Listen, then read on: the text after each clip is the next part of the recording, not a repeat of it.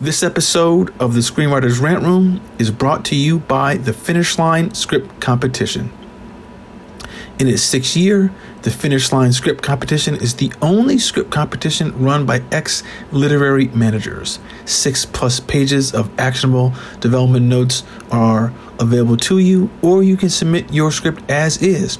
Scripts can be rewritten and resubmitted for free anytime throughout the competition.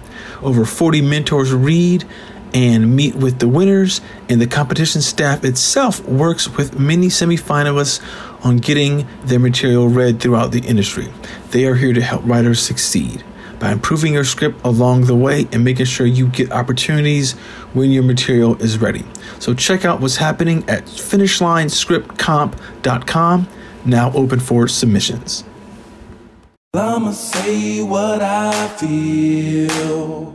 And I promise to keep it real. Welcome to the Red Room.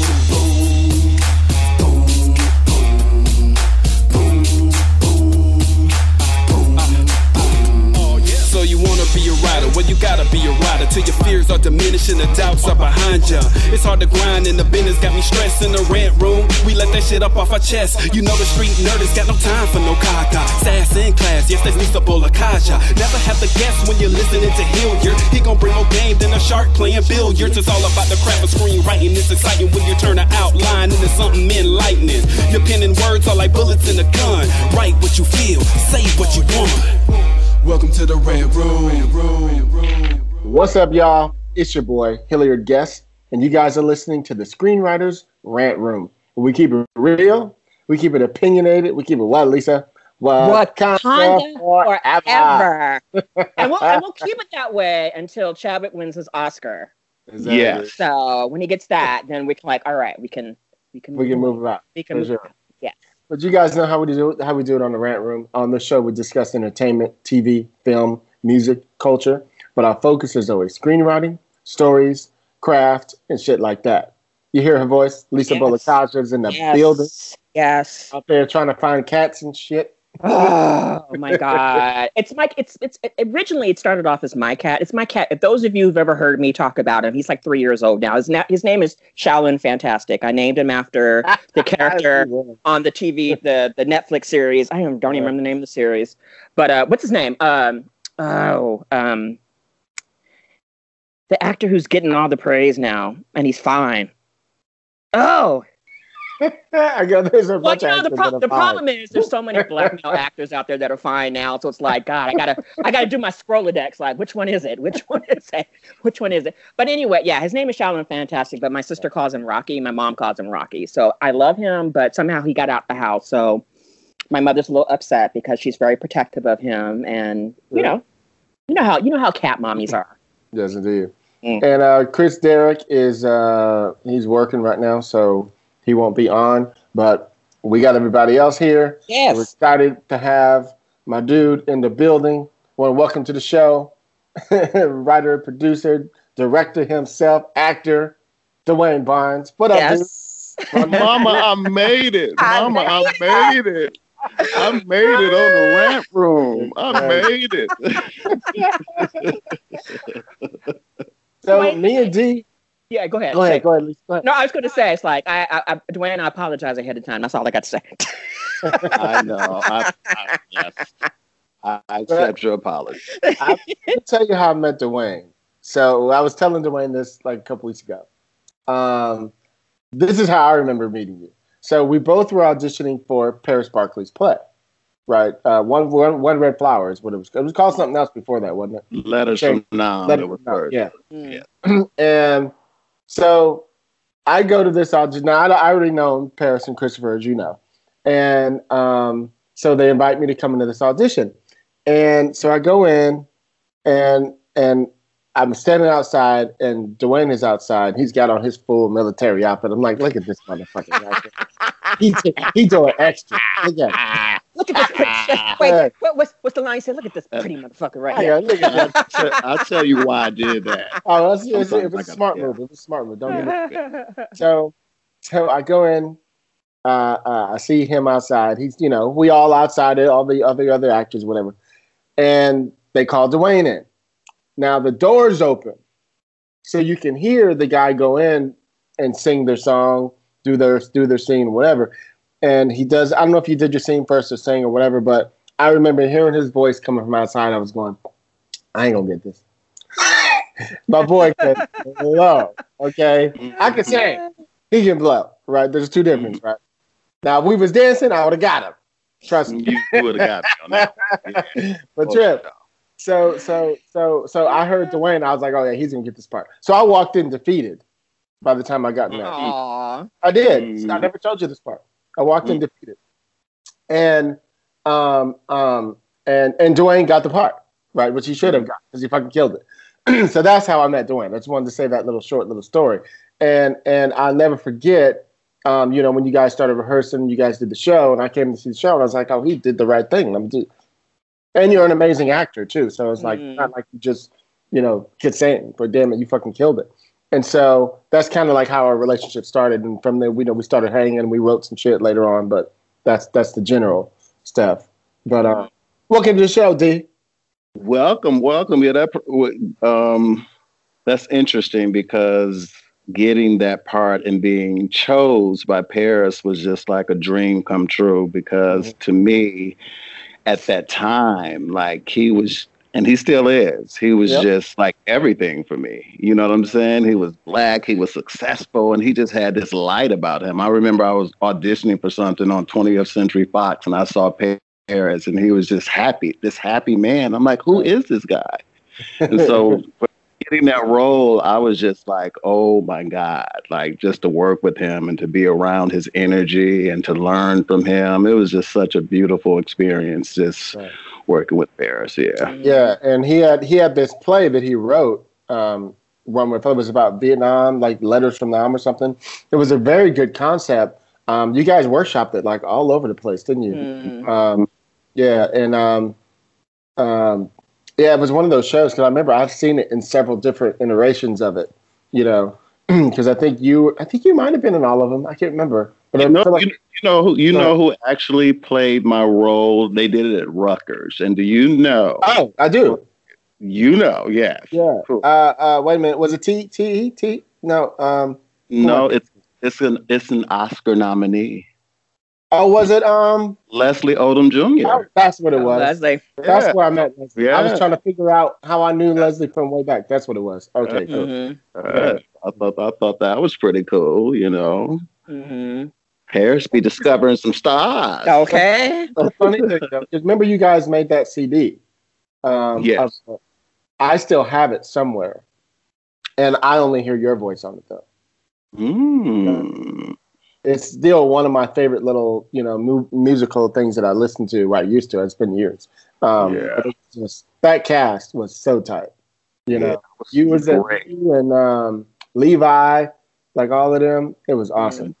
Yeah. David Burnham. It was a great experience. I mean, I mean, I mean, and we were actually in uh, Massachusetts, Massachusetts, excuse me, when the 9/11 situation happened, doing Oh, Yeah. letters from Nam. Okay. Yeah. Yeah. And I remember I was scared to fly back to LA, and I took a long train ride. And my You grandmother was like, "You gonna Wow. wimp out?" My grandma was like, "You gonna wimp out?" I was like, "Mm-hmm, I'm taking the Okay. train." Okay. yes. So let's tell everybody where you're from, D, and then we'll get into the article and all that stuff like that. I am from the innards of Detroit, Michigan. Detroit. The Iron City.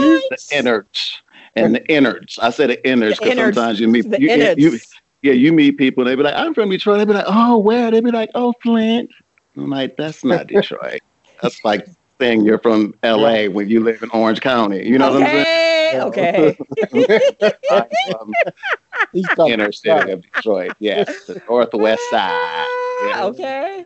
Oh my god, that's too How, funny. how did you? How did you? Were you always an actor? Like, how did that? How did that come about that you started acting and singing and stuff like that? Um, I started. It, I was singing a lot. Like singing was my main passion and stuff. And Were you I was singing in church? Singing in the church. Yep, I had my first solo at at three years old, and I got up there and I was like, uh, I wanna be grandla, wanna. But anyway, and, and wait, wait, wait. And the deaconess in the back there, everybody clapping like, okay, you know what? That's Mm, Miss okay. May's grandbaby. We're gonna be polite, y'all. We're gonna Yeah. give the baby. We're gonna encourage the babies. We're going to encourage the babies. exactly. I was encouraged the baby, but interesting. I think that's when I got my first hit of attention, honestly, Mm. and Mm. it was like I like this attention because Yeah. unfortunately I wasn't getting much attention in my family environment because there was a lot of stuff going on. So I was like, Yeah. oh, this is something where I can get seen and Mhm. and appreciated and approved. And so I started singing a lot, um, just, you know, in school, talent shows.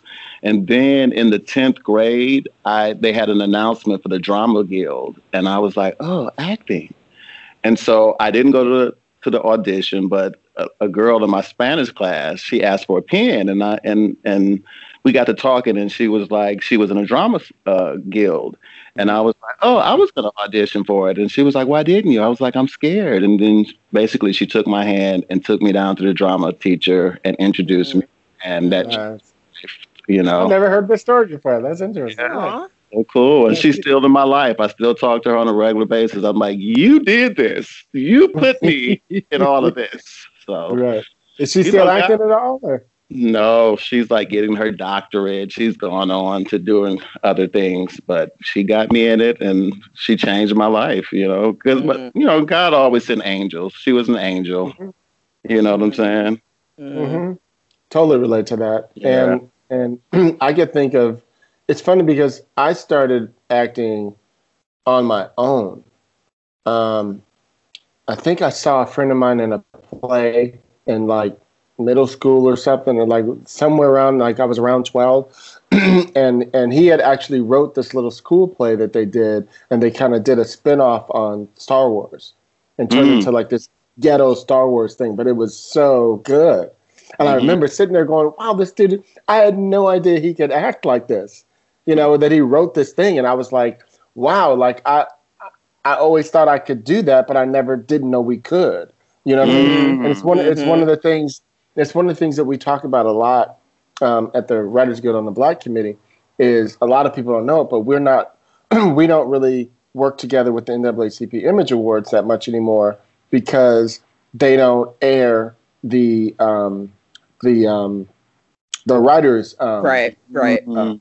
award right. and and they have us do all this work for them you know and do all these readings and you know vote and all this other stuff and then they don't even air us you know they they only care about the movie stars you know Yeah. and we're Yeah. like you don't realize how important it is and, and Without so writers. exactly and i was like and i was like you what you what you what you're missing and this has been our argument we've had with them you know i've said and other people have said is is what they're missing is some young black kid male Say or it. female is somewhere in america Seeing it. watching the naacp awards image awards going oh my god a, a, a black writer wrote this thing Yeah. and so, sure enough, this all happened around the time when Lena Waithe won her her um, Emmy, and we were like, "See, we could have had this moment on the BET Awards. exactly. I mean, on the on the Image Awards. You know what I Right. mean? And instead, you Many guys just want to times. see movie stars. Many times You know what I over, mean? we could have been had that. You know exactly. What You know. I mean? Yeah. Yeah. And then you know, Issa had a moment. You know, but this person, and then we're like, "See, you guys are missing all these moments. Mhm. you know what I mean? And they Mhm. still are like, oh well, you know, it's the, it's kind of the old guys, and all they care about is this and this. They just want to see movie stars, and I was like, whatever, dude. Well, fuck it, we're not supporting y'all no more. So we just it's been like three years we haven't been Wow. Wow. And so, um, I say that to say that that um, it is important for. I wish that I knew, you know, that that that there were people writing because I probably wouldn't have stayed an actor as long. You know, Mhm. I didn't know that it was capable. And even and you know, D, you and I did lots of guests and co-starring roles on TV shows. I never saw nobody black really, except for when we worked with Paris. It was very rare. You know what I Mhm. mean? And so Mhm. and so you just don't even know it's it's available to you. You know what I mean? And so Mhm. so anyway, that's I just wanted to. This is why we're called the rant. By the way. No, that's good. That was a good rant. I like Okay. it. Rant, rant, Okay. So what what finally brought you out to LA? How did you finally get here? Um, a good friend of mine, Nikki Gilbert. Uh, she's she and I were crazy enough to just say we're just going to do it. We went to college, Eastern Michigan University. We were there for a year and a half, and this girl we knew from Detroit had put out a single in Detroit that was kind of a success. And she went to LA and she told me about it. She was like, I went to LA and I went to this club and I met Stevie Wonder and this and that. and so I was telling my friend, I'm like, she told me that LA is so beautiful and wonderful. And we both just looked into, into each other's eyes at the same time. And we said, we're moving to New, to LA. Really? And that's how it happened. And The everybody was glamorous talking. Yeah, wait, no, wait, wait, wait. The club girl in me wants to know what was the name of the song, and what, and what, and what was the genre? Was it house music? She- was it some good no, house? she did. She did a remake, a remake of "If You Play Your Cards Right" by Alicia Myers. I don't know if you guys know Yes, that, but okay. yeah, it was like, but it was like a local success. And then I think, I guess, one of the guys from BBD flew her out there, and it inspired us. And we just decided to drop out of college. We used our financial aid to. Um, Wait. Wow, I never knew that either, dude. That's Wait. Y'all left college. Wait, was it mid semester? Was it like in the middle of a final? Like, you know what? Fuck it. We're leaving right now. Yes. All I know is we got our financial aid and we used that money to fund us Wow. coming out here. And Wow. we stayed. That's some We black stayed in right there. Yeah, it was. I mean, i we ain't have no money. We from Yeah. Detroit. We used to do silly stuff like we used to call record labels, and and and when the receptionist answered the phone, she would start singing, and and reception, oh, you sound good, and uh, you know, we would just do like we made up a routine. We like, okay, when we come out there, we're gonna have our routine because if we walking down the street, somebody might come and discover us. So we just Y'all, like y'all, be- y'all believed all them stories about LA, huh? We gonna walk it, they gonna see us. we believed it all. And so we just moved out of here. We stayed in a hotel on Highland and Hollywood Boulevard. Prostitutes was banging it. It was just so crazy. But came Felt like home, didn't it? I said it felt like home, didn't it? It felt like, oh, this is like this is this is Detroit West.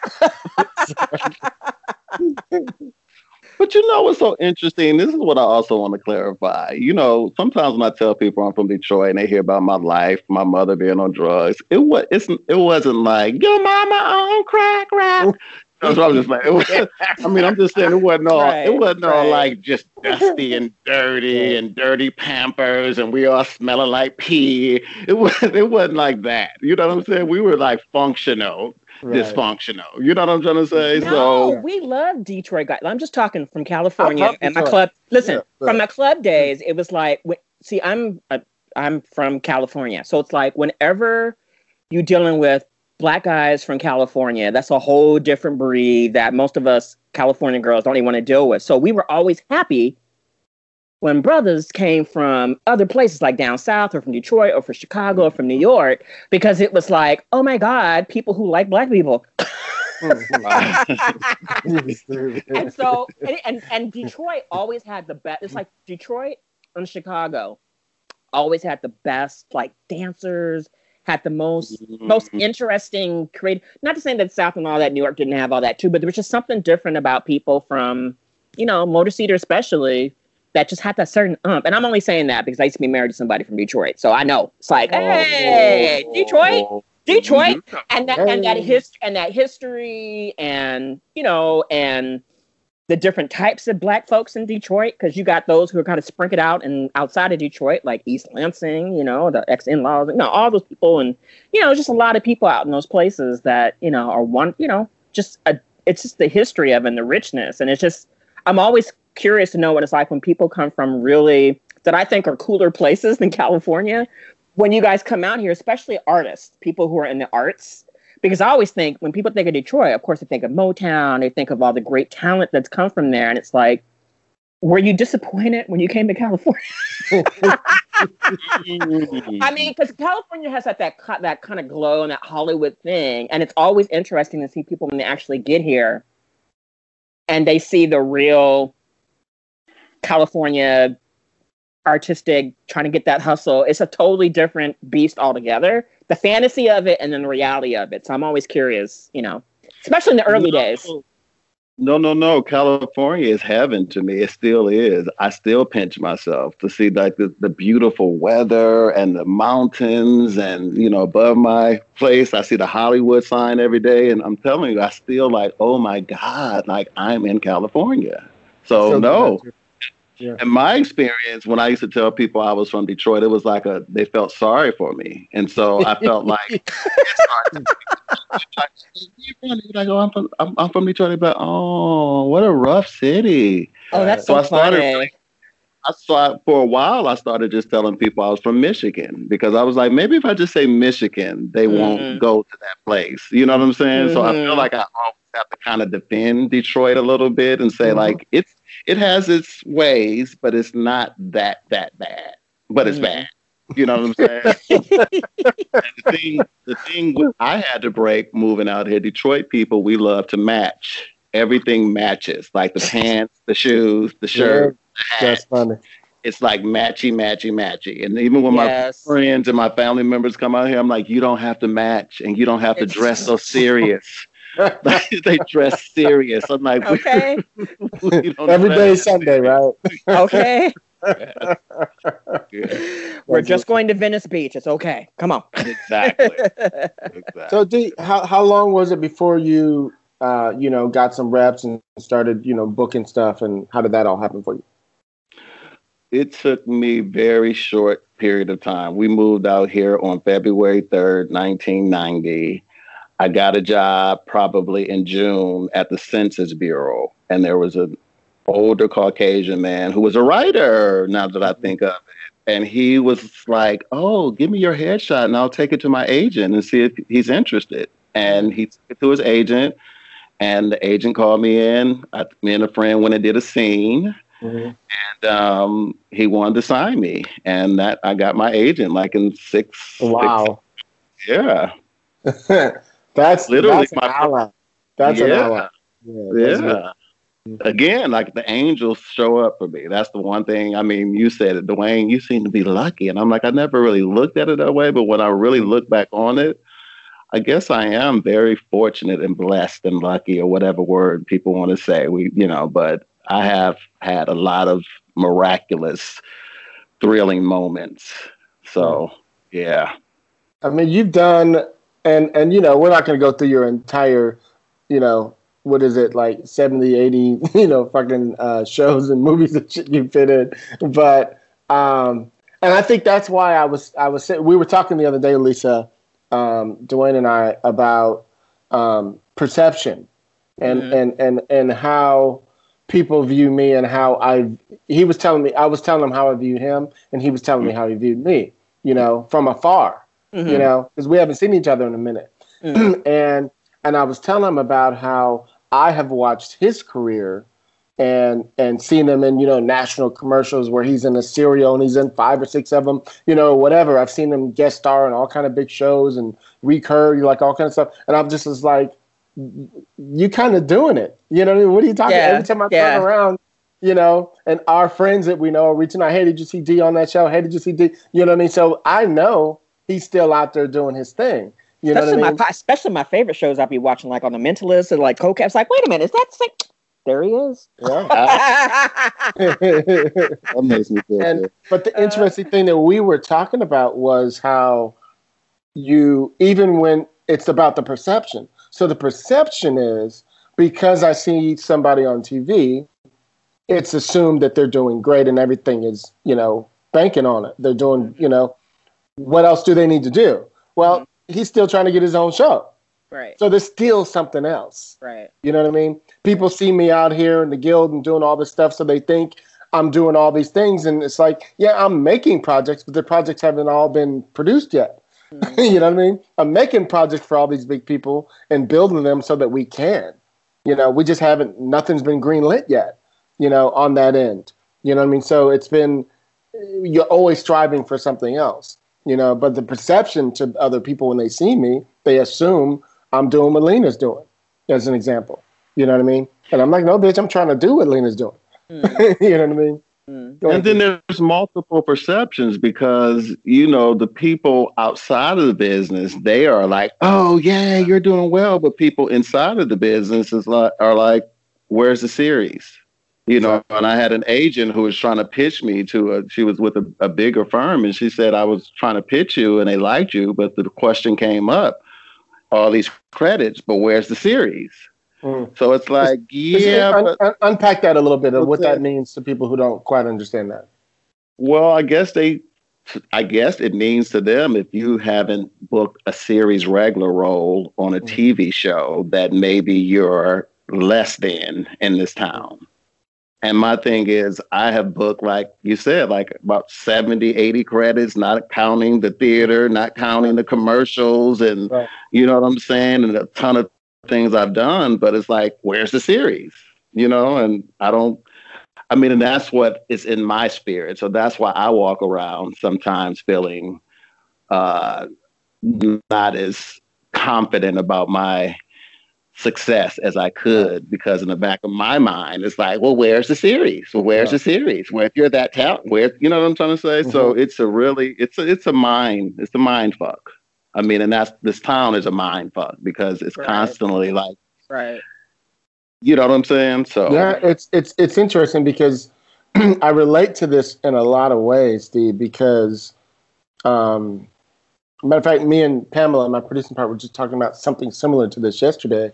About, you know, we've written probably nine different projects together, and three of them are for huge companies that we wrote these projects for and they're just sitting there, right? And I said, and I was like, because I was telling her about, we were talking about Lena, and I was like, one of the things I love Lena is doing is, and I remember her telling me this years ago, she's like, wait, when I get there, I'm gonna be producing, I'm gonna be finding young talent, I'm gonna be making projects and blah blah blah. I'm gonna attach myself as producer, I'm gonna discover people. She's doing all that. Mm-hmm. You know what I mm-hmm. mean? And Pamela said this to me that I've known and thought about, but for some reason didn't register until yesterday she said this. She said, "Here's the thing. All you need is one thing, right?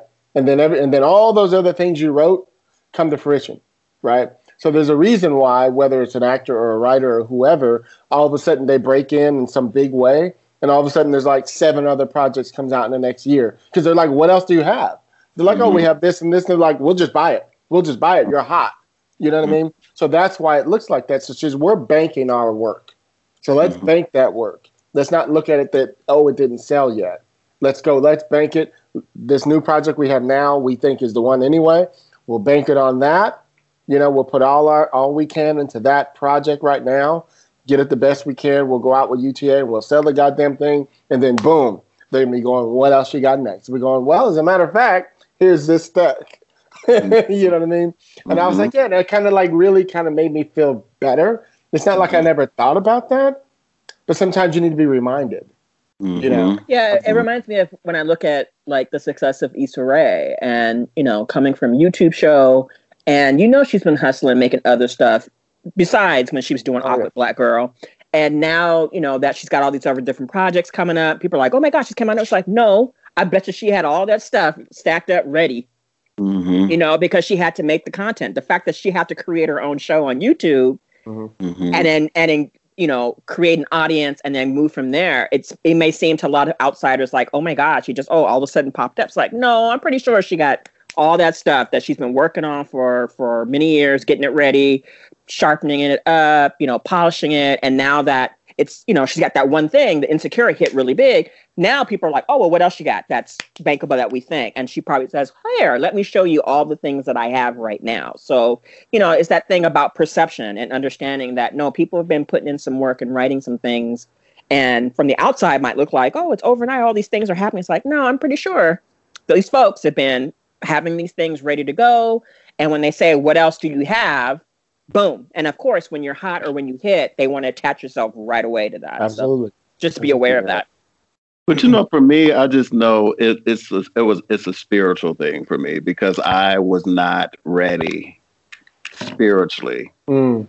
I was not ready. I would have if I would have got all That's of that, huge. it would have it would have drove me crazy because I was not living in my full integrity. I didn't even know who I was. Right. I mean, you know, I was a prisoner of ignorance. Mm-hmm. And, you know, I came from a family who I was born into a family of ignorance. And I'm not saying that as a judgmental uh, mm-hmm. a way to judge them, but my parents were children, right. traumatized children, 14 and 15 and 16. You know what I'm saying? So I came into that. And so I came out here in California prior to coming out here, nobody had ever really told me I was attractive or, you know what I'm saying? I'm in this, I'm in this city. I don't know anything about business. I don't mm-hmm. know anything. All I know is I have a talent, right. but you know, talent only can take you so far. And even in me connecting with Paris, I know he loved my talent, but I know I was so insecure and self conscious. And so, you know what I'm saying? Mm-hmm. So I mean, so I just wasn't ready, is what I'm saying. So I thank God it didn't happen then.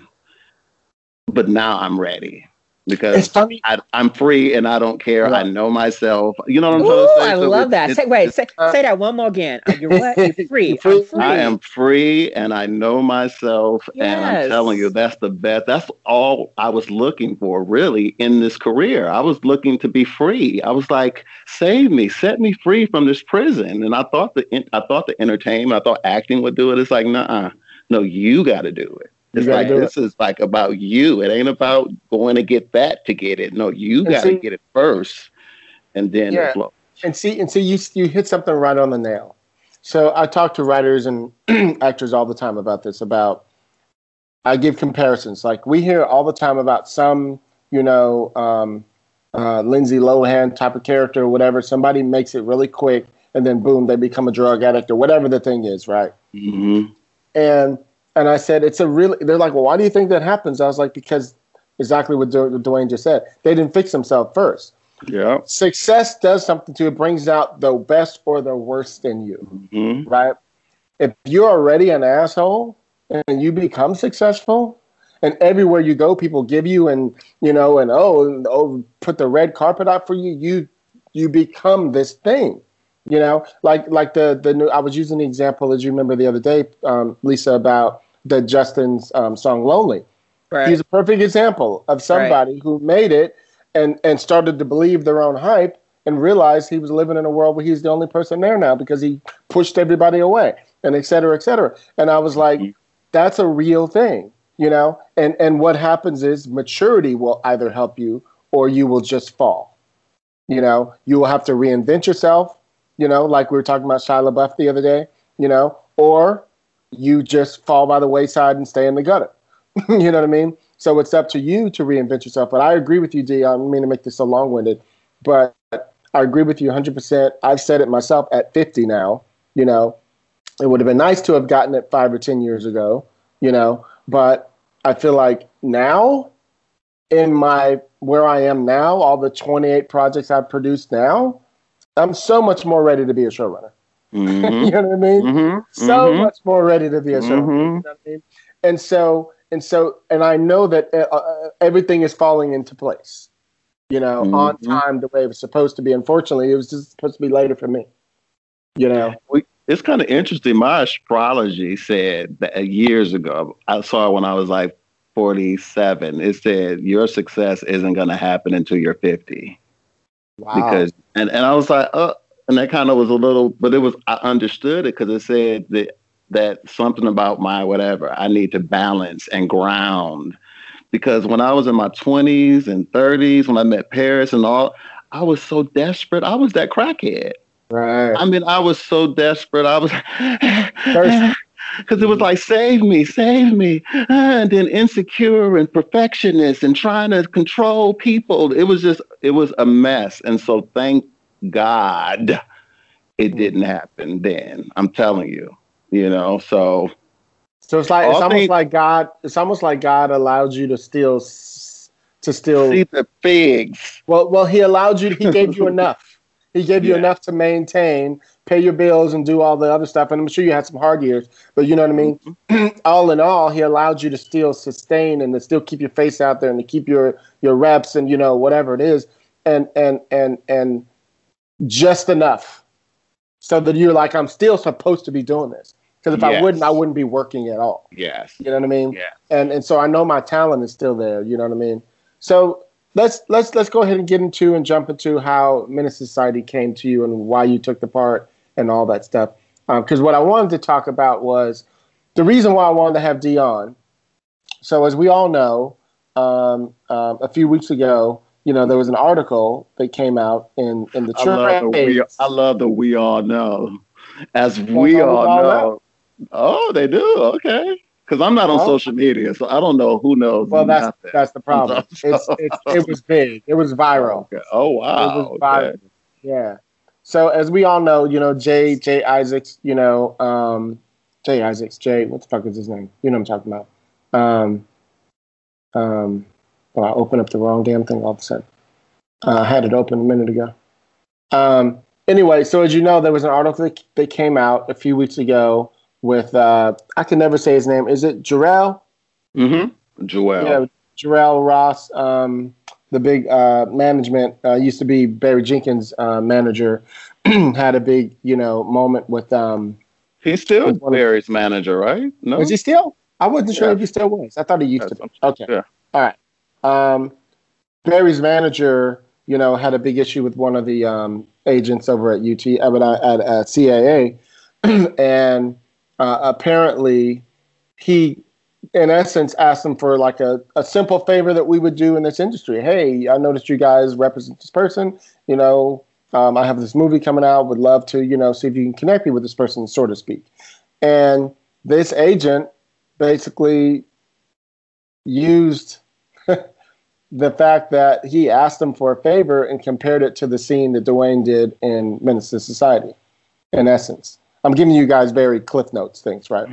And this thing went viral. So what happened was a few. So when he sent, so he sent, so he texted the clip to uh, Jarrell, and Jarrell, you know, looked at it, kind of laughed at it, but later on, it occurred to him, holy shit, this was mm-hmm. some real white privilege shit he just did to me. This is some real racist shit he did to me.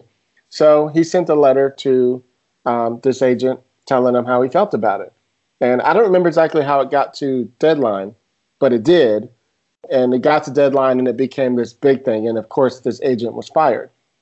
So I know um, when I saw it, I called uh, or I texted UD. I know some other people did. And um, and next thing I know, next thing I know, a few days later, you had an article in Deadline. And so I wanted to talk about those series of events of how that happened and where you are now in your in your life and why you said what you said and you know if you don't mind because it's all there so it's not like you can you know not say so you want no so you want to talk about me first getting the role of Menace II Society or you want to talk about this which one do you want to i want to i want to yeah. well we could talk about this and then we could talk about how you got the role and how it all ties in and why you responded does that make sense yes yes so you know my first audition out here was boys in the hood that was my first audition ever, ever, ever, ever, ever. Forever? And uh, ever, ever, ever. You know, and then uh, I got the audition for Menace II Society, and they had me come in for the Kane role, the lead role, and the guy in the McDonald's who got jacked for something, and then that role, then the crackhead role. And I read for all three roles, and of course, I booked the crackhead role. And of course, I was nervous because of what I said, what I was going to say. And I still decided to do it because I'm an actor, I'm an artist. And I honestly, I wasn't even really thinking about my mother's situation then. I didn't even mm-hmm. connect those dots at the time. It was just right. like, oh, I was more thinking about that line. Right. And my grandmother was like, well, you ain't laying like that. She didn't know. Grandma's like, what? well, go out there and do it. I was like, yeah. So I did the part. And, you know, on the set is when I, I felt the strangeness. That's when it was like, ah, this is – you know, I was just I just saw the way people were treating and and, and standoffish, and right. you know, the directors were very gentle, and you don't have to say that into the, you know, we're rehearsing it, but you don't have to, you know, and so I did it, and you know, um, like I said, I didn't want to call out MC Eiht I wasn't trying to like put any negative energy towards him. But, you know, when he said like, hey bro, and I'm like, huh? How long you been out here?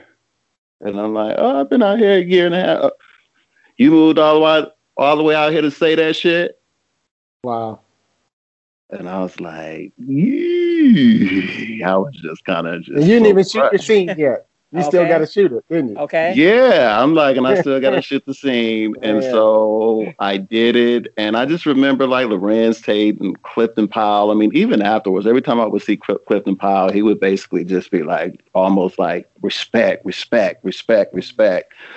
But I just had no idea that the movie was going to be that big, or You just just thought it was a little little movie, didn't you? yeah, just this little movie, and then all of a sudden it came out, and then it was just like people were treating me so cold, like in mm-hmm. Detroit, everywhere, like, that's that crackhead. Ugh, you just, oh, that, my mother said that you're just so wow, she can't believe that you would do something so degrading like that, and it was mm-hmm. just like. I mean, I didn't even understand the power of the the the, the film medium, I guess. I mean, I understand because I'm Right. just like 19, 20, 21, you know what I'm saying? I'm excited. I'm like, I'm not even knowing that, Right. you know, a role in the movie could like, I mean, of course, change your life for the better in terms of when you blow up, but I didn't really know that it could put such a stigma mm-hmm. on. And so I remember they did the what's that thing? Don't be a menace to South Central while drinking Yeah. your whatever. Right. so they your gin and Gin juice. Yeah. Yeah. yeah, yeah, Paris. Yeah, so they called me in for that. And maybe that's what I first met Paris. It was. It had to be. But I was so. But anyway, they called me in for that, and I read for some other roles, and then they called and offered me, "We want you to play the crackhead again." And I was like, "No, I'm not doing it." Okay. Okay. And my agent called them and was like, he's not going to do it. And they called back and said, well, how much money? We'll pay him more money. And I was just like, no, I'm not doing that anymore. The first time it was art. The second time it would be, I would just be stupid for me. You know what I'm saying? It's like, you know, hire somebody to play me. I mean, I'm not going to come back and this, this, this is not going to be the you know what I'm saying the the standard of my career or whatever. So I I turned it down or whatever. And you know a lot of people like I can't believe you turned down that money. And then I'm like yeah, it's like I'm I mean I'm an artist. Like I'm Right. not stupid. You know what I'm saying? So anyway, and then all of, all of a sudden I started to connect it with my mother and started to realize because it was affecting me so strongly. And I was like, oh, then I started to connect the dots like, oh, this is triggering my mo- ah. And so then it just started be, to become such an irritant. And then to be dealing with, as I said, dealing with my own sexuality Mhm. conflicts. You know what I'm saying? Because I had a, a daughter.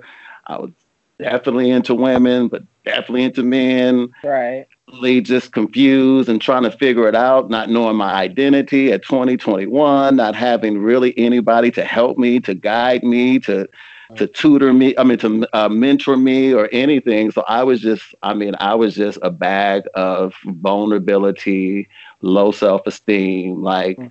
just it was just it was just really horrible. I would just have to say it. And like I say, as you said, the grace of God still had me working consistently while all this is going on. You know, and honestly, I haven't had a regular job since 1997 wow. and and it's so it's just such a blessing that you know I've sustained in the midst of all of the barrage of negativity and the Mhm. Giggles and the laughter and you know what I'm saying and and, and I, I know people respected oh you did such a great job but it was also like under the guise of some judgment and some shame you know what I'm saying because we don't tell our secrets in the black community Mhm. you know what I'm trying to say? You telling our business. And I really think that's Right. kind of where MC Eiht may have been coming from. It's like, Yeah. you know, you're telling our business. Like, you know, we got crackheads, we got aunts and uncles, and, Right. you know, but now you're out here like talking about the shit. Right. And just showing the letting real our shit. letting letting the dirty sheets hang out in the wind, just putting our dirty laundry out there, and just, I, I you know, I don't know because I just remember when that film came out, It also and, was 20 years ago. Yes. Right? Well, actually, it's, it's longer than no, that. 30. Like 39. 30 oh, my God. 29, 29 years, almost yeah, 30. Yeah. yeah. This year is 29 years. Mm-hmm. And I remember because if you, because even though we think of crack, a lot of people think of New Jack City and stuff, but crack went everywhere. Mm-hmm. You know, mm-hmm. even for me coming from San Diego, I know people who had to deal with that stuff, you know, because they were going back and forth to LA. It, it proliferated everywhere. Mm-hmm. And I just remember but at the time, I was actually working at a black bookstore because you know us black conscious folks. Like when I was at Pyramid Bookstore, yes sirree, and it was like we had the Muslim Nation of Islam had the fish store right next door to us, hmm. and so you know, being in my early twenties and being around like you know Kwame Ture came through there, you know Rosa Parks, like our bookstore, we had wow. everybody who was anybody was coming through San Diego was coming through our bookstore. So mm-hmm. I was I was meeting a lot of you know of course when you're young you don't realize how important these mm-hmm. people are. You you know who they are, but it's like you don't realize the historical the gravitas of them. Right. But in the midst of that, I remember because my homies like and you know, it may come from me being that old school, you know, the one girl that had a lot of male friends. And I remember when Men Menace Society came out, when I went to go see it, I went with my homeboys to go see it because none of my homegirls wanted to go see it. They were like, "Oh, girl, we already seen like all these other hood movies. We don't need to." And it's like, you know, but you know, I gotta go see it. You know, I, I, like stories. You know, these are new. These two twin dudes who are making this. They're trying to, you know, we did shit in the '70s, so we gotta like understand. Let's just go see this movie. And I remember sitting there with my black male friends who were dealing. They're young dudes. You know, a lot of them were young fathers. A lot of them were dealing with relatives who were dealing with crack. And normally, when we go see black films, cracking jokes that you I ain't hear no peep from none of these Negroes. Like they won't say mm. shit. And I was like sitting in the middle in the back row doing like, oh, and me coming from like the nerdy black girl, you know, like I came from the hood, but the hood's not really my forte. Because my mom was one of those Pittsburgh, you know, light skinned, the respectable Negro types that just, you know, mm-hmm. she just she did she lived among those people, but that was not her world. And it was like I grew up in it, but not of it. But I was like that observer, you know, and didn't hear a peep. And when your scene when your scene came up, you know, most people afterwards they would joke about like, oh, how, how it was funny or was this. I remember my friend was like crying next to me, you know, mm. and it was like dealing with so much stuff and seeing that in your face. It was very difficult, and I think I remember much later. Um, when I had a friend that was working at Sony and I was asking her, like, yeah, you know, we're talking about movies and stuff. And I just, I think I remember, and I think you might have mentioned it in the article at Deadline, like, nobody really wanted to take that role. Mm-hmm. You know? And a part of me feels like it's like it was too real and there's shame coming from those type of environments there's embarrassment there's the idea like you said the respectability. We don't want white folks seeing us like that even though a lot of us know that that shit is real. You know that's real life. Mm-hmm. and literally a couple of my friends who are sitting here watching this movie they got to go home to that. They got to go home to somebody like that. Like literally we have friends where it's like okay if y'all come over to cookout don't bring no personal shit that might get it might get stolen. I'm just saying. You know you might not want to bring nothing you know, and I'm like, nothing, I get nothing, it. Nothing shiny, nothing and Yeah, and it's nothing. It wasn't like being disrespectful or cracking jokes or anything like that. It was more like this is the reality that we're dealing with. People are struggling. You know, when we come over here, don't bring no shit. Or if you, if they come over, don't really come to the house or have them come over, watch your shit. You know, and there are a couple friends, you know, that I had, the people I knew, like if they came over, it's like, yeah, you you hang out there. We'll, we'll handle what we need to do, and we'll come out for you to like actually live that Dwayne in real life and have to deal with that and then have to act it and then have these other people say shit to you like why would you take that role? Why would you you know? Like i just felt your pain reading the article in deadline where it was like dude you're an actor and what actors do is they reveal things about our humanity um, that we need to sit with sometimes. And i can just imagine you being like only 20 years old getting out here getting this role it almost reminds me of the other brother that um who played Jar Jar Binks. Mm.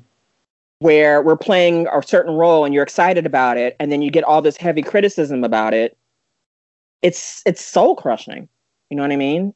And Menace was such a huge film when it came out And the irony was, remember years like maybe 10 years, 15 years later, I my friend that I one of my friends that I went to the movie with, I said, Yo, I remember you sitting there crying and how affect and he denied it. Mm. Like, that didn't happen. You making stuff up. Like, dude, I was sitting next to you. You were really struggling getting through that movie. Denial.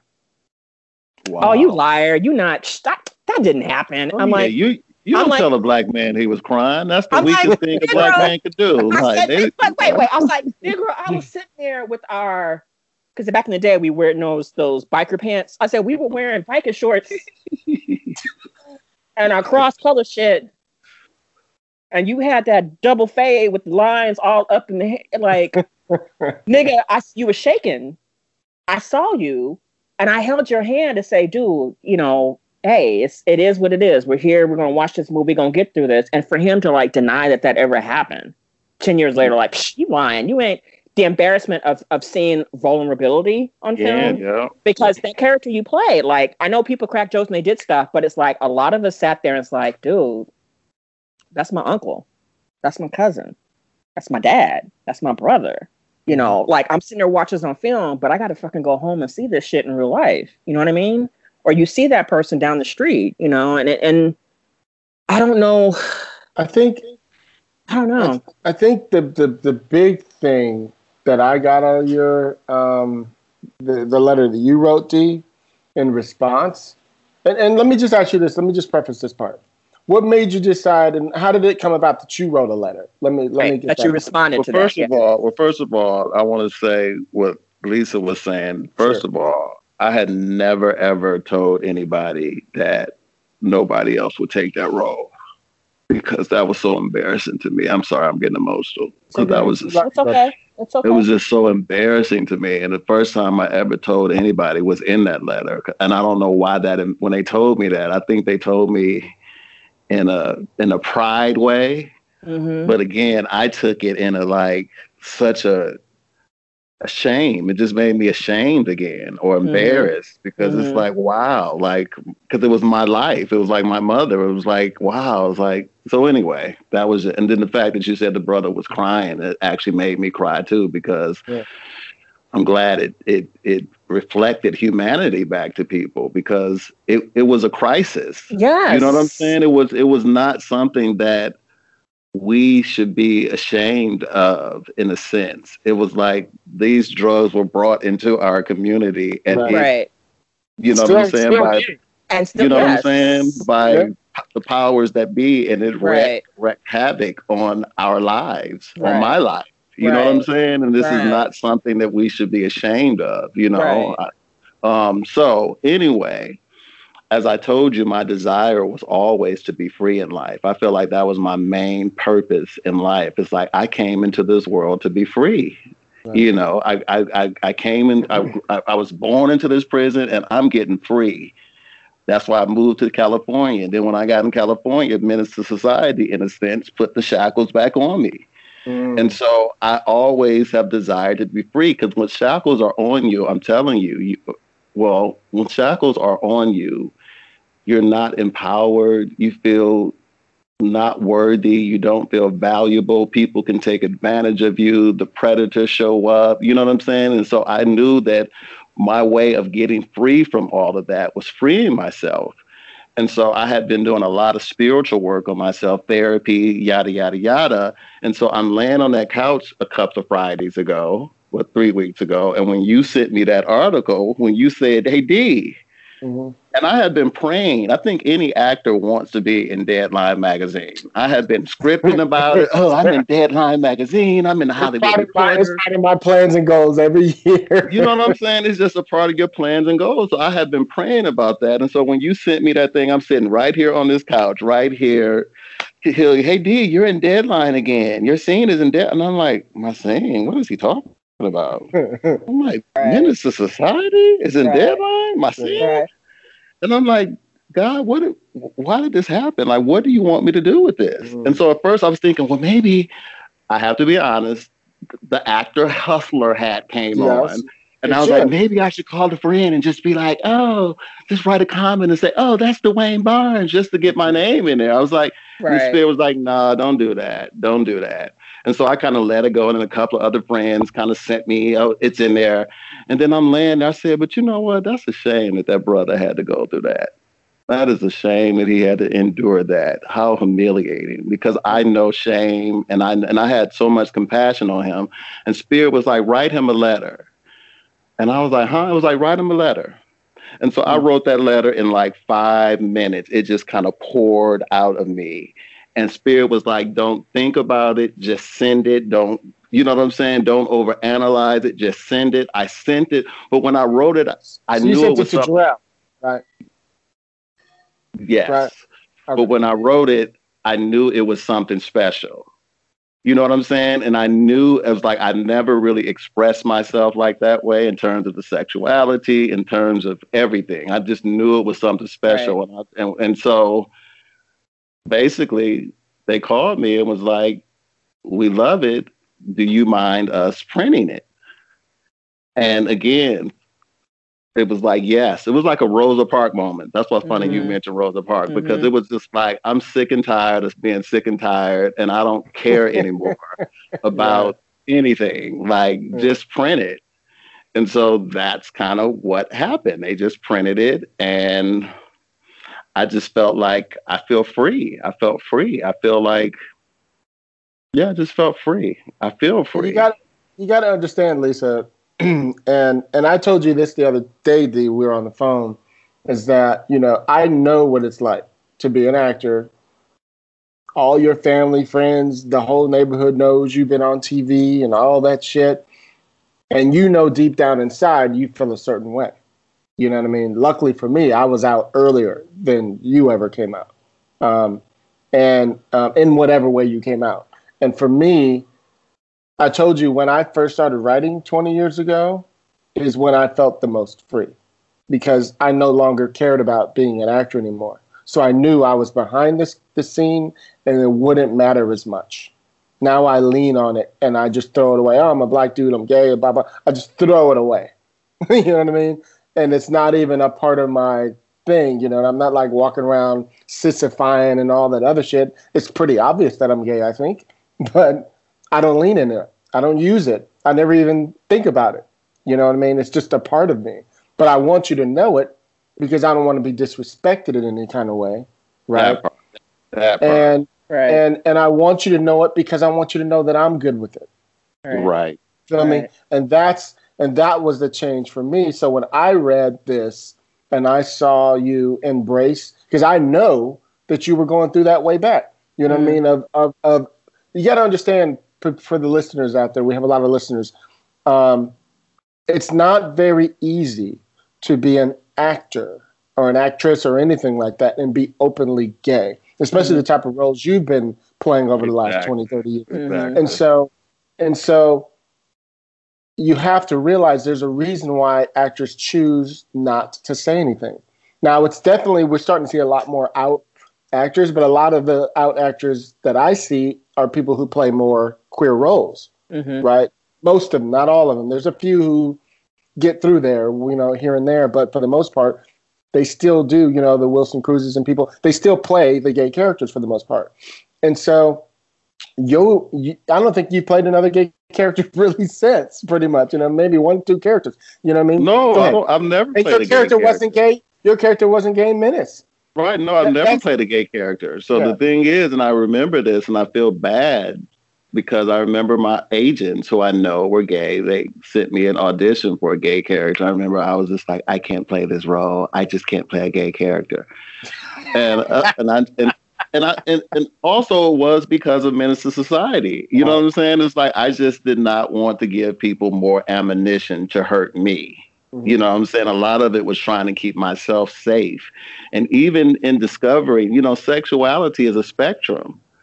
And even in the article, I know somebody could say, "Well, exactly. why he try? He's trying to say queer. He know he a, he a queen or whatever." It's like, no, it's like that's a part of me too. I felt like that movie took away my full sexual expression. You know mm-hmm. what I'm mm-hmm. saying? Because mm-hmm. at 20, people coming up, you're gay, you're gay, you're right. gay, and so I guess I felt like, well, okay, well, let me be gay then, because, mm-hmm. and I started and but here now, I'm like, well, maybe because I still I'm still attracted to women. Yeah, you know what I'm it's saying? I'm not. Yeah. You know, but I just so I feel like I'm not. I'm still not living my truth in that Right.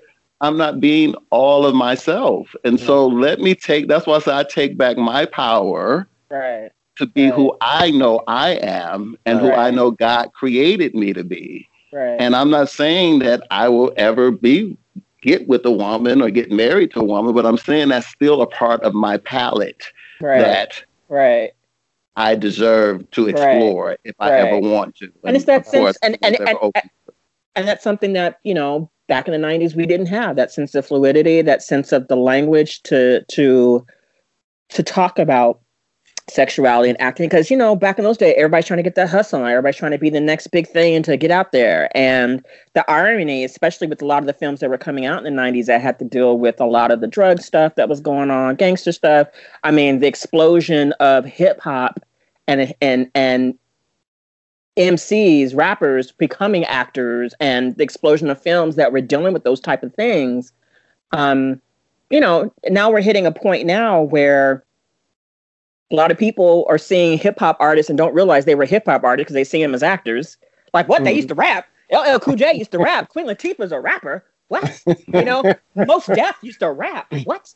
And Exactly. and then you have the whole opioid crisis, which is a whole different way of dealing with it because so many white people are affected with it, you know, more so. So it's the more respectable way of being addicted to something. And the way that people are treated compared to those of us from the, you know, the 80s and 90s, I had to like really go through that stuff.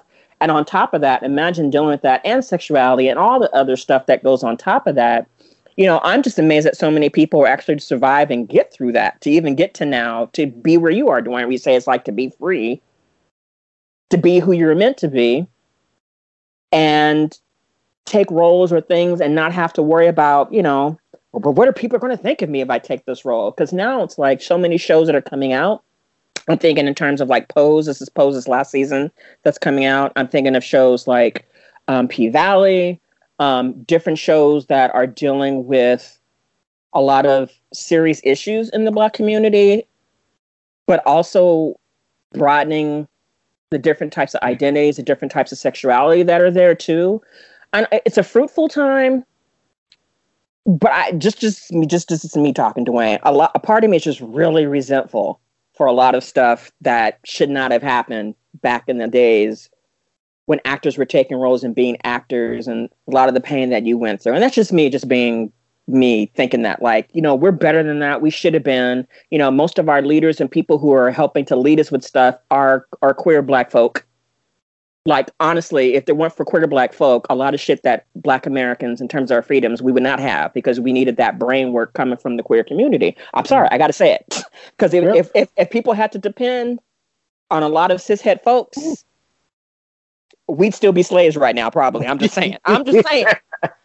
and the fact that you know that that we have to deal with those type of of those still those prejudice even within our own folks you know our own people who know you should know better in terms of what oppression means and yet we instill it upon our own even though we know better we know better you know But- but Yeah, but I, th- I think it all comes from the the the, the church. I think it I comes from the just about to- religious Yeah. institution, Yeah, and yeah, it's almost like, unfortunately, that's like a cult. And it's like if you think anything outside of what the Bible says, because the Bible says, you know Yeah. what I'm saying. If you think anything outside of that, then you're going straight to hell. So part of it, I get, but it's it wasn't fair to a little black kid like me and little black kids like me growing up in our era. I do know I do know it's different now. right I do know it's different. And actually when I turned 40, I shared it with all of my family members because that was my first step in freedom. Because I never was planning on having a public uh coming out moment, if you will. Right, That was right. never a part of my agenda. That's what I'm saying. This just, I mean, I swore never to do it because it was like, I'm going to keep it to my business. My friends and my family know, and that's cool So that's why this situation is bigger than me with this deadline situation. And I'm like, I did it on Deadline magazine. Okay. Like the biggest publication. And it was like, God, look at you. Like, Okay. I mean, and I remember I called my aunt crying. I mean, I was literally bawling my eyes out. And she was like, What's going on? She thought, I, was- I said, No, these are tears of joy. Mm. Because look what God did. Look how He set this situation up in the biggest arena of Hollywood, something that I was always frightened of. Mhm. You know what I'm saying? And and he's just like, no, we're breaking you free from this. Get the fuck, get over this. Right. Because honestly, I always used to look at straight people. I'm like, that's why they succeed because they go into these auditions and they're not thinking about anything but this audition. They're not thinking Mm. about, oh, let me, oh, let, Yeah. Am I You am know, I looking am I looking and too soft? right. Am You know, I, am I whatever. yeah. Am I I mean, I don't- think too much stuff? I don't, pre- it I don't, yeah. pre- I think I don't present that way, but it's still in your head. It's like I know, anytime I know a you're, lot of any- people who read. I'm sorry to interrupt you. I know a lot of people who read your article, including my producing partner, and she was like, "What? Like I had no idea. Like you know what I mean? She know who you are too. So it was like, so yeah, you don't you don't You know, present like then, and then on the flip side, I had this girl say, "Well, everybody knew anyway," and I was just like, "Well," per- uh, so I was like, "Well, first of all, it's my personal journey, even if everybody knew." And Right. you know what I'm trying to say? So it's just so that's what I'm just saying. It's like you deal with, we It's deal, less. I deal with. I'll Mhm. speak for myself. I deal with a lot of ignorant people. I have had close friends say to me, "Oh, my friend said I'm going to be successful because I have a gay friend." Mhm. you know what I'm trying to say? It's like, and, and, and then and then once I spoke up on it last year, I was like, look, y'all got to stop doing this. And I'm telling you, these people went for my juggler. They was like, well, I know you have a challenge in life, and you need to stop being a victim. So I'm just like, but I know when you're disrespecting yourself, Mhm. when I'm disrespecting myself, when I'm not honoring and valuing and loving all of myself, I attract disrespect. And a part of and a part of this is what I'm shifting. It's like I'm loving all of myself, all of my life. Yes, my mother. Yes, my father. Yes, everything about my life, and get over it. You know what I'm trying to say? If you don't want to hire or be around the person whose mother was on crack and father got shot in the head and who was molested and who's Mhm. open sexually, whatever, whatever, what you know what I'm trying to say? Get over it because Mm. you don't want me. I don't real. I don't want you if you don't want all of me. Right. that part. So Right. that's the new shift for me, and we'll see what happens. I sent it to my agent, and she's yet to respond to it. I mean, I sent it to, as soon as I saw the article. I sent it to her, Interesting. and I have I, I was haven't gonna, I was going to ask you. I was going to ask you, what's the reception been in terms of Yeah. you know your team and just you know people that have known you for years? I mean, you touched on upon a little bit, but in terms of like you know, it came out like what, March 30th. I want to I want to say Yeah, the article yeah. came out, and you know, what has been the response? Well, like I said, my agent has not said anything about it. Yeah, she's could be busy. I'll give her that. You know, I'll give her that. My manager was like, "I got your back. I'm here for you. If you need me, boom, boom, boom, boom, boom." That's He's what your manager's for. yeah, but in terms of the manager and not and the agent because the manager is more personal. right, but you know, but still, I mean, that's deadline. I mean, you could be I like, agree. They could have you at least. I They mean, could have been a. They could have been a response. Yeah, but I know I have expectation issues that I'm working on. I, you know, I'm I, I, I my expectations get me into a lot of traps and a lot of pain because I expect things that don't happen and I get cricket. Right, right, right. You know what I'm saying? So, um, Here's, But- here's and the cool because- thing. Though. Oh, go ahead. Finish your thought. Finish no, your I'm just saying the beautiful thing. I'm not on social media. That's what a couple of people said. Well, what, what kind of response are you getting? I'm like, well, I'm not on social media, and normally that's where you find out what people are saying and stuff. And I think that's working for me. Thought. Mhm. because it's like I don't really it's not really about them. I don't really care about what people are saying anymore because that's been a part of my life issue. Right. What people are saying.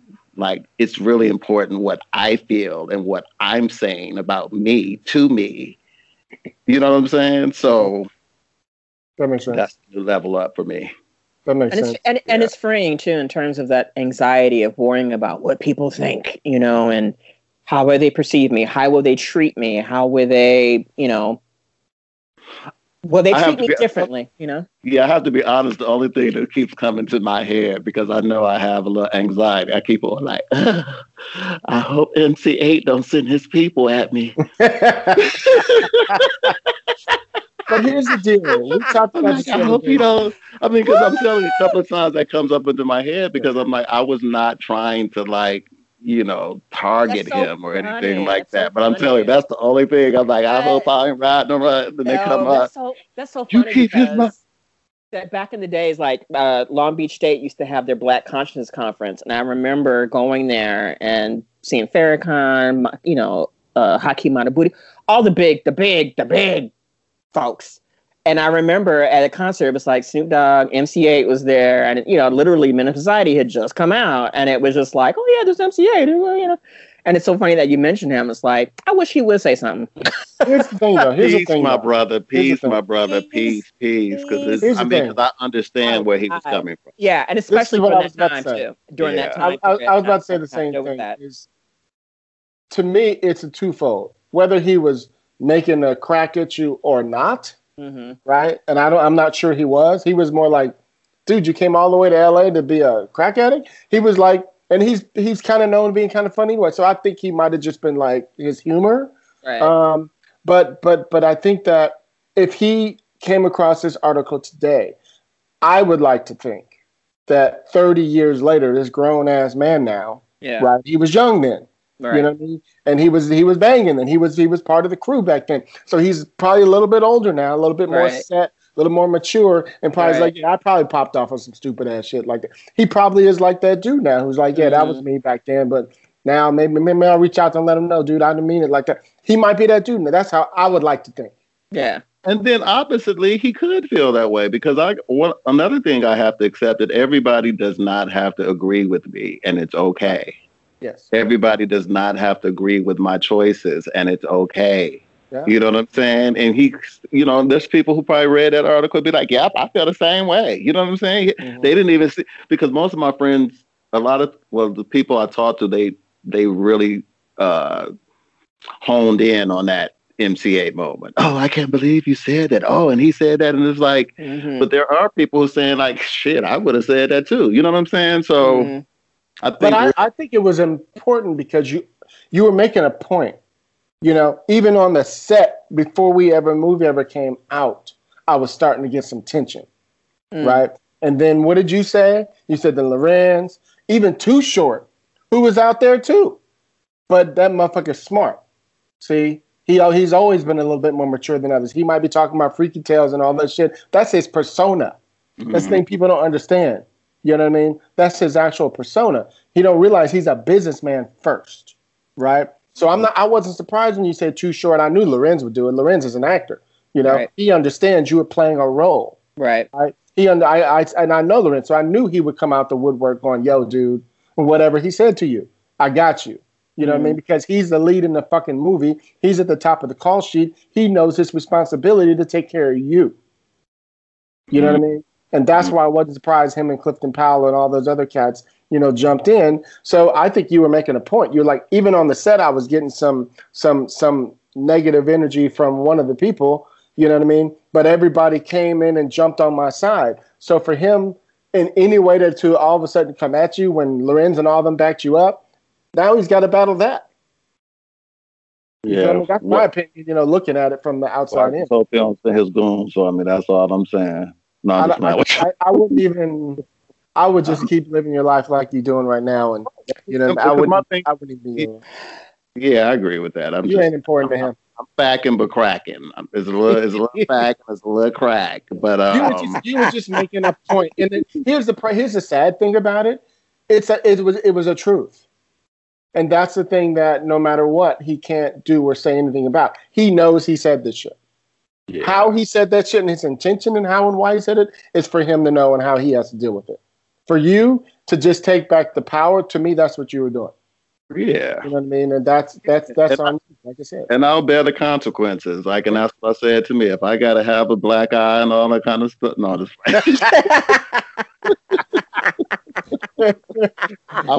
be free. Look, look, I took my power back. So I want to talk to you about something. Um, oh goodness. you you were talking about there was a passage where you said um, in your letter now now mixing the challenge of being an actor in hollywood with all of that the rejection the heartbreaks of not getting roles i wanted the people pleasing the predators the users the abusers i ran into them all while my mother laid in a hospital bed in a room in my grandmother's home now you kind of tapped into that and said that my mom you know was was was in a coma and you just kind of whipped through it that's something that's really fascinating because i know that you and i were working on a story you know about we actually wrote a pilot about um, Dwayne's life back at home. It was called Stranded in the Motor City. And um, it was fascinating to me that all this time you were going through, you know, all these guest star roles and past the minutes and, you know, growing up as an adult, your mom, for how many was it, 15 years, 14, 15 Yeah. years, was in a coma, Lisa. So he had that on his shoulders, you know? And if I recall, you're the oldest too, ain't you? Yeah. No, I'm the second, Okay. the third. twin, I got twin, twins. get yeah. right. And then I got and I got a younger brother who I forgot to mention in that article, and it just broke my heart because I, I'm telling you, I wrote that so fast, I wasn't even thinking about that. So he Right. felt everybody's calling him. How come you didn't? They didn't mention he. And so anyway, yes, He wrote it in a That's how you know you hot made it. heat. yes. You know. yes. That's hilarious. But yeah, man, my mother was in that coma. You know, she was a diabetic, but she was also doing that drug, and they f- said that she got a hold to some toxic drug, the crack, and it. She went into a seizure, and her brain lost oxygen for too long, so it killed like hmm. a percentage of her brain cells, and so they gave my grandmother an option to either let her go then or to keep her on the plug. And my grandmother made the choice to keep her. And i looking back it would have been better if she did not make that Yeah. choice because it caused so much so much suffering with, within our family Right. and um, right. close to the close to the end, I went home and my friend was like, "When you go home this time, go into the room and tell your mother everything you ever wanted to say to her." Wow. And I sat down with her, and you know, she could she would just flinch. You know, my grandmother had to bathe her, everything like, and my grandmother treated her like a baby, like you know, and my grandmother felt like she was in a almost like in a in a zone. I won't say she went crazy, but it was like, oh, don't your mother look pretty? And did it, and it's like we would have to Denial. this fantasy. Right. Yeah, we and would she, have cre- she this created she fantasy. created she created a world She Yeah. created a that world she can cope like, with that. yeah. Yeah. and it's like she was like, I'm all I want is my baby to talk to me. I just want my baby to talk to me before I die. So she created this world and we all played along with it. But Mm. it was just like I mean, it's like the love of your life. I don't Right. care what my mother, I don't care what she went through and what she did. That was the love of my life.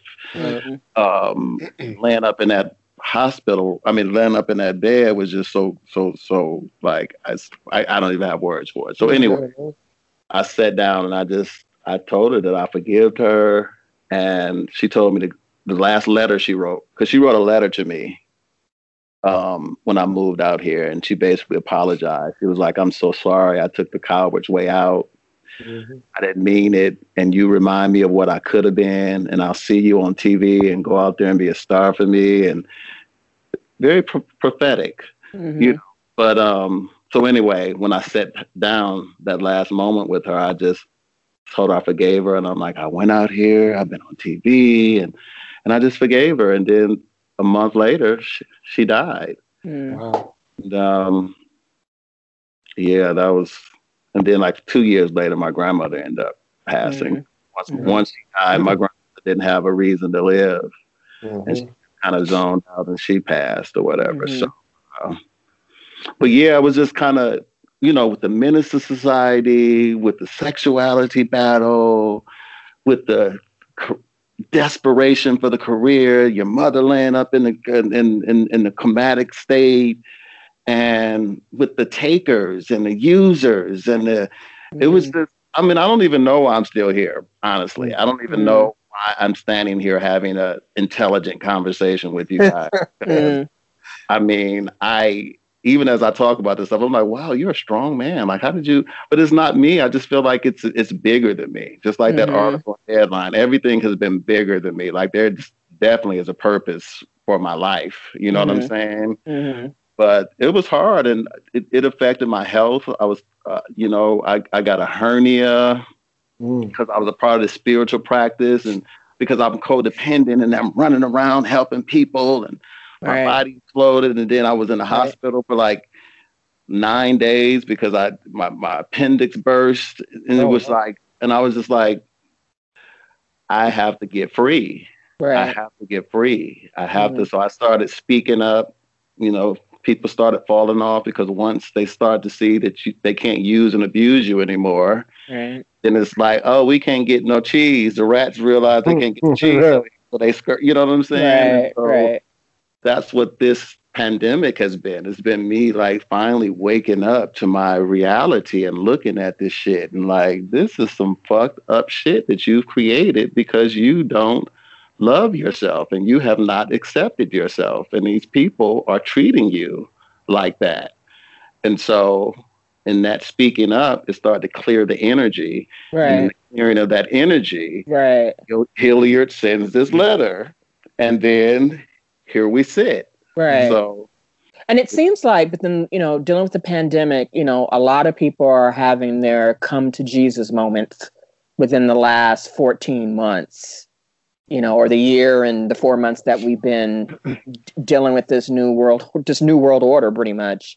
Um, I, I just, I don't know. I mean, I, the fact that someone felt comfortable to send a clip of a film to somebody as a joke and then for them to lose their job you know where before a all this person. Yes. And a ceo big time folk you know where something like this probably would never have happened you know a few years ago. I just feel like there's so i mean i know we joke and i know my friends we talk about all these you know the age of aquarius the age of you know so many new changes and and, and new thoughts and new ways of seeing things um, I don't I don't know. I mean, I I want to say that this is the way it's supposed to it's supposed to work itself out for you, Dwayne, in terms of the many changes that are coming forth and the idea that we're able to talk about these things freely now. Because i'm thinking about people who are listening to this who are dealing with this right now who are probably going through what you're going through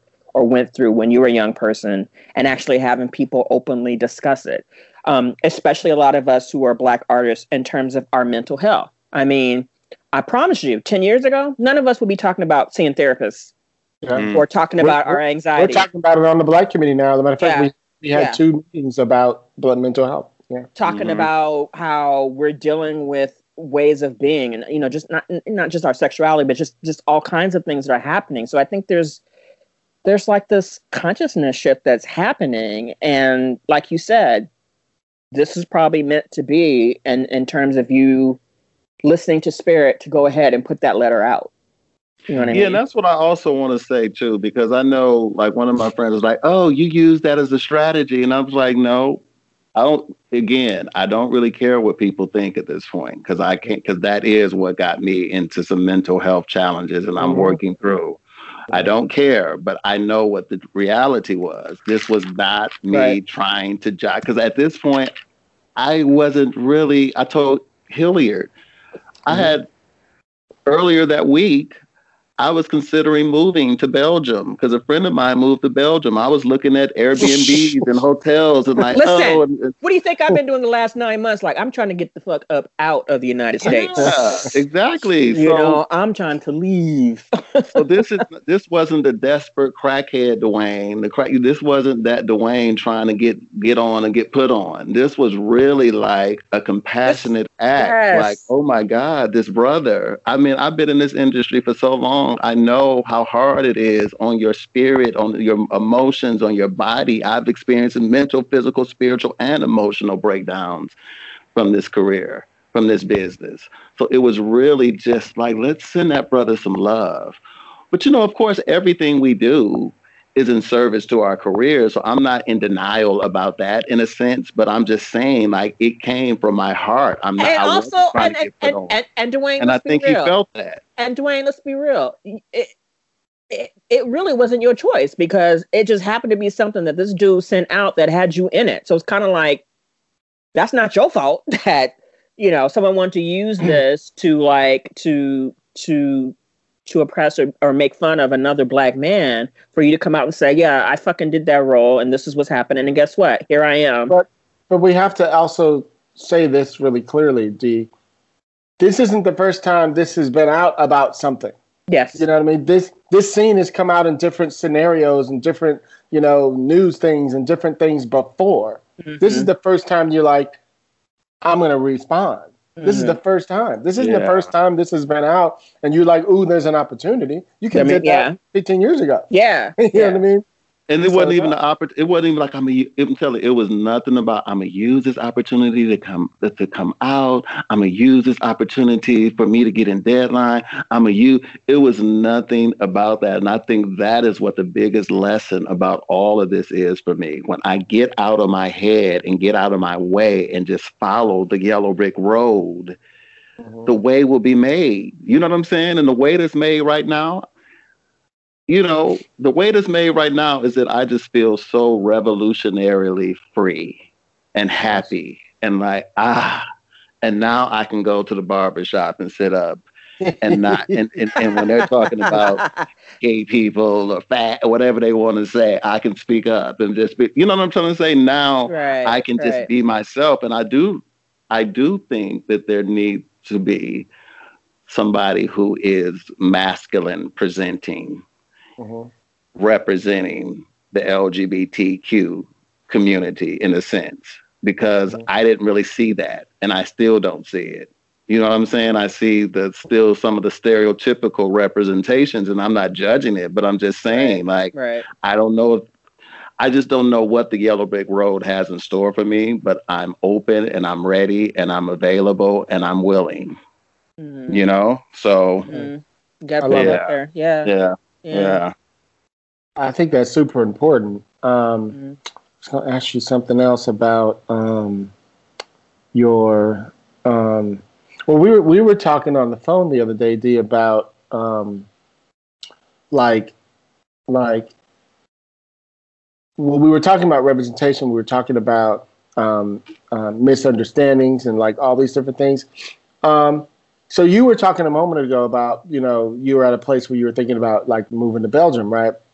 And now, do you feel like, oh, this is what I was going to ask you. Has anybody reached out to you other than people that you know about this since this article came out? Yes. Um, and and for example, because I kept wondering, knowing this went viral, um, I know that everybody in the movie probably has saw this. So has anybody reached out? Well, so you know the thing is when you're not like I, I keep saying that when you're not on social media, Oh, that's right. I forget about that. you know, if you're not on Instagram, I didn't even post this on my Instagram feed. I didn't post the article because again, I'm really not trying to make this about my career, and I'm not. I, I mean, it's it'll it's a beautiful it'll it will be a beautiful thing if that is if it happens but i'm not oh look at me and oh look what i did and oh. That's not my goal. My goal was just to express myself and i was able to do it on a big platform. Right. i did get a message from a producer and he was he's and i you know looked him up and he's done some great things and he was just like i read your article and i'm so proud of you. And of course i was like well okay well, one day hopefully we can work together and he was just like just keep being brave Mm. you just keep being brave Yeah. and to me that was just like and i didn't even really look at it like it was an act of bravery but i guess it was It and was then a I ran huge- yeah. And then I ran into this actor at the Yeah. at uh, Trader Joe's who's like, you know, this Mhm. manly actor. And I he was like, hey. And I said, I was like, hey. I was like, guess what I did? And I told him he just, he hugged me and he loved on me. He was like, Dwayne, he was like, this is funny. He said, I love gay people. I've always had gay friends, and I wish I wanted to be gay, and I tried to, but it just didn't work. And I and he was just so it was just hilarious. He was just like, oh my god. He was like, oh, he's like, my friends even called me like a a fag, hat, whatever, whatever, a Judy. I'm sorry, whatever he said, but he yeah. was just like so, and I, and to me that just made me feel so good because there are a lot of people who are we out here who are closet supporters. Yes. You know what I'm trying to say? Yes. But they can't support you if you're afraid, right, of showing them who you are. Right. But then again, I know there's a lot of ignorant people out there too. I mean, we right. we live in a world of right. polarity, and, and I funny. accept that too. It's funny because you you were talking earlier, and you had said, you know, the church. Here's the other thing that I think about that I that I don't think we think about enough in the black community. this is an unfortunate truth that I have analyzed. This is just a piece of the puzzle, by the way. We forget a huge percentage of our black men go to prison. What happens in prison? You get to prison, and the worst thing in the world to be is gay. Oh my gosh. You feel me? So those motherfuckers go in and come out with that same mentality. Right? So to see somebody gay, to come across somebody gay, to go now go to church because they're cleaning their life up and somebody's gay, they still have that mentality. Mm-hmm. So if every third black person in the whole community goes to jail, you're gonna have a whole neighborhood for the people who don't like gay people. Right. You know what I mean? Not alone. Forget the church. Right. Prison has also made it a bad place. You know, to to be like that. So we're being taught this bullshit. you know what I mean? In an institution that already lives by their own set of politics, you know, and rules. And so they come out of those places years later with that mentality. You know what I mean? And that's the other thing that I think that we're up against that I, people need to be going into the prisons and having these conversations. You know what I mean? But I mean, you can't change the politics. It is what it is. But there are some things that could be adjusted. I think, hopefully, at least with yeah. some. Would you say ignorance? With that's what yes. it is. It's like. Well, well, I think it's even beyond the sexuality. I think black men have not been allowed to be human. Right. And again, I, I pointed to the slavery. It's because right. we were supposed to be strong and never let them see you sweat and you be right. strong and you don't right. go out there. You don't be weak. You don't feel. You don't you know what. I'm saying? And I'm and, and that's what's creating the alcoholism and the drug abuse and the mental health behavior because when you're repressing your truth and not allowed to be vulnerable. To out, yes, it's going to come out in some kind of way. And mm-hmm. I am a living example of how it can it comes out. It comes out in mental health challenges in your body and your emotions and you know what I'm trying to say? So right because right. a part of me, I was afraid it to even be sensitive. Like you're not supposed to be sensitive. You're not supposed to be crying. You're not mm-hmm. stop being a victim. You don't show right. you. It's like, no, but I've been victimized. I've been molested. I've been, you know what I'm saying? There's been so many things that has happened to me, and y'all don't want me to talk about it, and you don't want me to feel right. about it, and that's the problem. Mm-hmm. So there's just it's, it's so many layers to it. It's so many, and, and it's it's bigger than just the sexuality piece. Right. Like it's just about like, can we just be well Whitney Houston's movie? Can I just be me? right, right. Can I just be yeah. me? Whatever the fuck that is. Yes. Yes. the fuck that is, can I yeah. just be me? Can I yeah. cry? Can I scream? Can I get angry? Because they don't want us to be angry. They don't want us to cry. They just don't want us to be human. Right. And that's how they are. We are allowing society and religion and stuff to control us and to right. continue to make us more of the monsters that they judge us to be. Right. And it's interesting you know because my former job, when I ran an outdoor science school, one of the things, you know, a lot of my students were Latino or Black. And, you know, I dealt, I had, as being the program manager, I had to deal with a lot of the discipline stuff. So when it came time to like really hardcore, something bad is happening, you got to call Lisa in to handle that, you know, and part of my job running this outdoor science school is okay, I still get to do the fun stuff. Like we could do skit night, do the line dancing, do all the science. I still got to do it. And one of the things that was eye opening for a lot of the younger people was, and some of the teachers, um, and trying to help them deal with young people is allowing our boys to feel vulnerable, to feel emotions. A lot of times they would come to my office. You know, you get these defenses. You get the first, second, third. And by the time you get like fourth defense, you come to see me. And a lot of times they come my office and they're so used to just people just going in on them like, ah, And my thing would be just tell me what happened. And a lot of times with boys, girls do it too, but a lot of times boys, they don't want to make the eye contact thing and they'll do this thing where they look up at the ceiling because they don't want you to see the tears coming out. And I would just sit there and simply say, you know what? Let's just take a moment. I'll just sit here with you. And it's okay to feel what you're feeling. When you're ready to talk to me, just, you know, whatever. And a lot of times I would go and we'd sit and we just sit there and the teacher would be there and I just sit there. And a lot of times they would just cry. And I wouldn't judge them. I wouldn't say things like, oh, don't cry. You don't need to cry. I just sit there like, we're feeling what we're feeling right now. And then I would say, how are you feeling? Mm. You know, do you need me? What would you like me to do? Would you like to talk right now? Or do you need time to just feel what you're feeling? Um, I can go sit at my desk, giving them choices like, what would you like me to do? Would you like to talk right now? Or do you need time to just, just be in this moment? A lot of times they'd be like, yeah, let me just feel this. And they would just cry. Mm. And I would just sit there with them and just let them have that and then eventually that breathing changes. They feel a little bit okay i've let these things out and i'm feeling like something. And let me hear what your side of the situation is and what would you like me to do right now? Would you like me to leave you and come back in five minutes? Give them some choices to feel empowered. But it's and having those teachers who are just so ready to just and they did this and they did that. It's like i already know that. That's the reason why they're here with me let me let me handle this my way and and deal with that and just it's just such a transformative thing to see young boys who've never had that option to be heard just not just to be heard but to feel mm.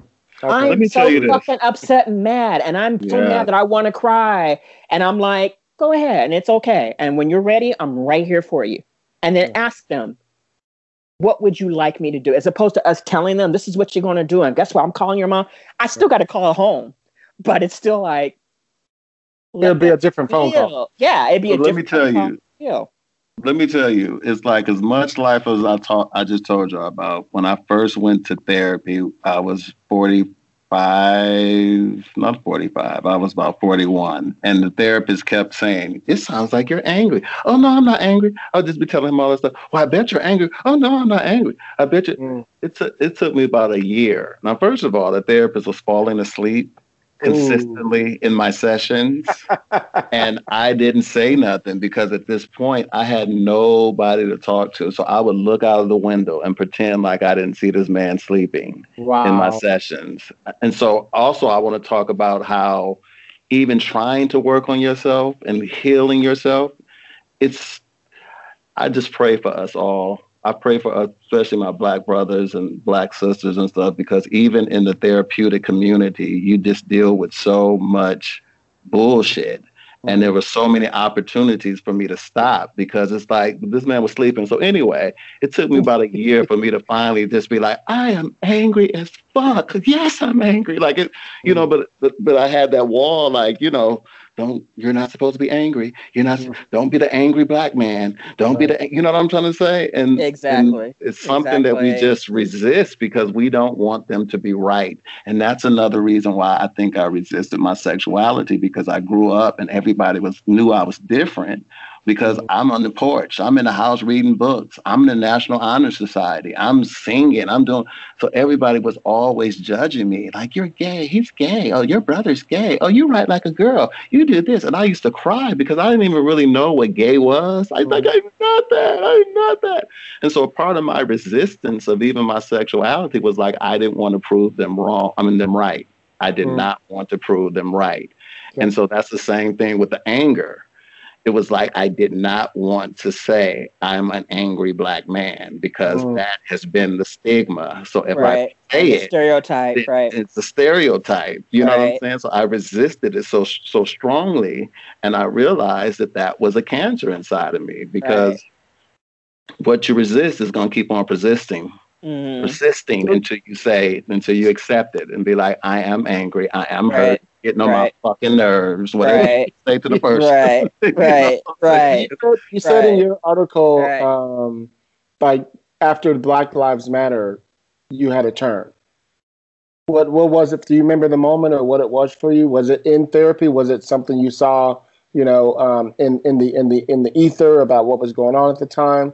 You know, because I know we all we live in trauma year round anyway, but that, that certainly heightened everything and brought up our senses a lot differently. Is there something in that? I think like that whole the quarantine because you had to sit with yourself, and even still, not, that is not over. Like you're spending, I'm spending a lot more time with myself, like by myself, and journaling and thinking. And it was like the Right. first time we can sit down acting. You can sit down your desperation, sit all that down, and just sit with yourself. And so the Black Lives Matter when that came up, it was like I just saw how we have been humiliated Mm. like so like just so deeply you know i had a situation where i was in a gay club and i was at a bar having a drink 10 Mhm. police officers come in flashing lights and i'm sitting up there having my drink and i'm like oh what's going on the police oh, they're in here and they they come to me and it was like excuse me excuse me and they were like can we see your id and i'm like my ID. Oh, oh, okay. I show them the ID. They was like, "Could you come with us?" What? They put they put me in handcuffs. What? What? Walk me out of this club. Had me up against the wall. Everybody's Wow. coming out of the club, screaming and hollering.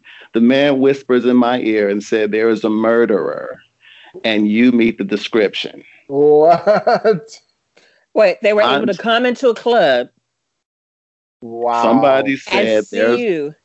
Yes, they, as they said, somebody called and said, "You meet the description of Wow. somebody who murdered someone." Uh, Did you So ask I them, had- They take you what, out in what, what was like? They What was the specific description? Show me the picture. I was so I was so hurt and so embarrassed and so disappointed. Mm. To I just I'm I, it was just like a like I said I've had moments in my life. One of my friends was like, Dwayne, I think you be lying. I think some of these stories that you tell, they're Wow. lie. I'm like, no, I know they. I said, I Wow. think about it. I, I don't lie because, but but but they're so fantastical. I can Right. understand why he said that, right. Mhm. and Right. so he they put they kept me in the Plus, hand. you're plus you're a great storyteller, so it sounds. Okay, yeah, yeah, yeah. so they they kept me in handcuffs, and then they finally released me, and I was gonna go home all broken, hurt, and I went back up in there and had a drink, and just like everybody was, oh, I'm so sorry, you know. So I mean, so the point is, I've endured some very disgusting things in relationship to just being a black man. Right. And I know there are a lot of other people, and I've dealt with a lot of disrespectful stuff being a queer man. Mhm. And so I think it was just, it's like, no, it's, it's like the Black Lives Matter. It's like, no, it's time for everybody to fucking be free. If you don't get free at this time in the history of this world, Listen, say that. then say I ain't gonna say shame on you because it's on you, but right. I, t- I said, I'm coming out of this pa- pandemic a whole nother motherfucker. Okay. flat out. You know what I'm saying? A whole nother fucker. Okay. The king big. Looking just between I, I I got this crown that I wear. Okay. I yes. put this crown on every day and I dance in the mirror for 15 minutes because I need to remind myself who I am because Right. we were not we didn't just come from slavery. right. Our history did not start in slavery. Our history started back. We were kings and queens, and, and, and it's like, and we forgot. I forgot, or I never knew Mm. because I didn't do the research. Mm. But now I'm doing a quarantine. I've been doing the research and I've been listening to people like Beyonce. She's telling you. Mhm. That's why that whole Black Parade and that whole movie, she's she's trying to tell you even Yeah. what she's doing. You know what I'm saying? People are stepping into their power and their greatness in such a powerful way, and I want to be a part of that movement. Mhm. And I don't even want to be around haters and negative, toxic people. Like, get away from me. I don't want Right. to hear your negativity. That's why I don't want to be on social media. I don't want to hear the ignorance because Right. it's ignorance. Right. I don't want to read the comments. I don't, you know what I'm trying to say? I mean, it's good that you, that you tell me and people are telling me what's going on, but it's like, really, it's really about just a time of self empowerment, Right. you know? Right. So, Understood. That yeah, new that that new type of consciousness. Yeah. yeah. I love it, man. Well, thank you, D. We appreciate having you on the show, man. This was fun. Oh, dude, I, I told you we just gonna talk about. I told you it's just we just talk yeah. and we just we just shoot the breeze, talk about stuff, and sometimes it gets emotional. It could be funny. It could be like, uh, but it's just the idea of just talking and having people listen because so many people do listen to what you know our guests say and they take it to heart. And like I said, this whole global thing has has been a, a, a shift for a lot of people. And for you to speak your truth and to say that and it's so important because i feel like a lot of people a lot of my own personal friends that are like writers and and, and sci-fi and different stuff like that they're going through a lot of stuff in terms especially my black ones who are talking about when you're talking about going to belgium it's like i feel like this is like all of us who are turning into like James Baldwin or Maya Angelou, who's like, I need to get the fuck up out of America just for a little bit of time to get away for a little bit so I can like get back to myself and be able to deal with it because there's just so much like literally I just happen to be on Twitter. I have my other separate Twitter account that's supposed to put my romance stuff. Mm. And even my romance stuff that's supposed to be about love and people loving each other and black love, queer love, all types of love.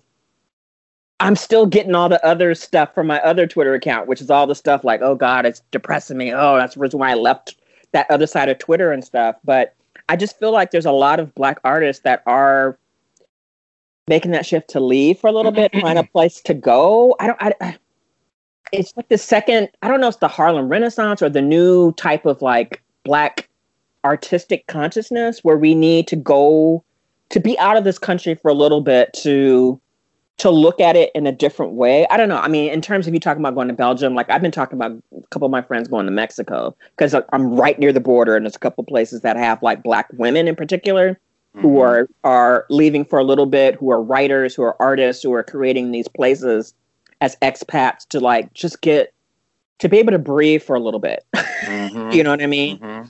So this is something later on, like maybe Hilliard, maybe we can do something like that and talk about an episode where we're talking about this new type of artistic consciousness and finding the new spaces and creating new spaces. But Dwayne, I, I totally feel it when you're talking about looking at Belgium or looking out because you're not just know that you're not alone.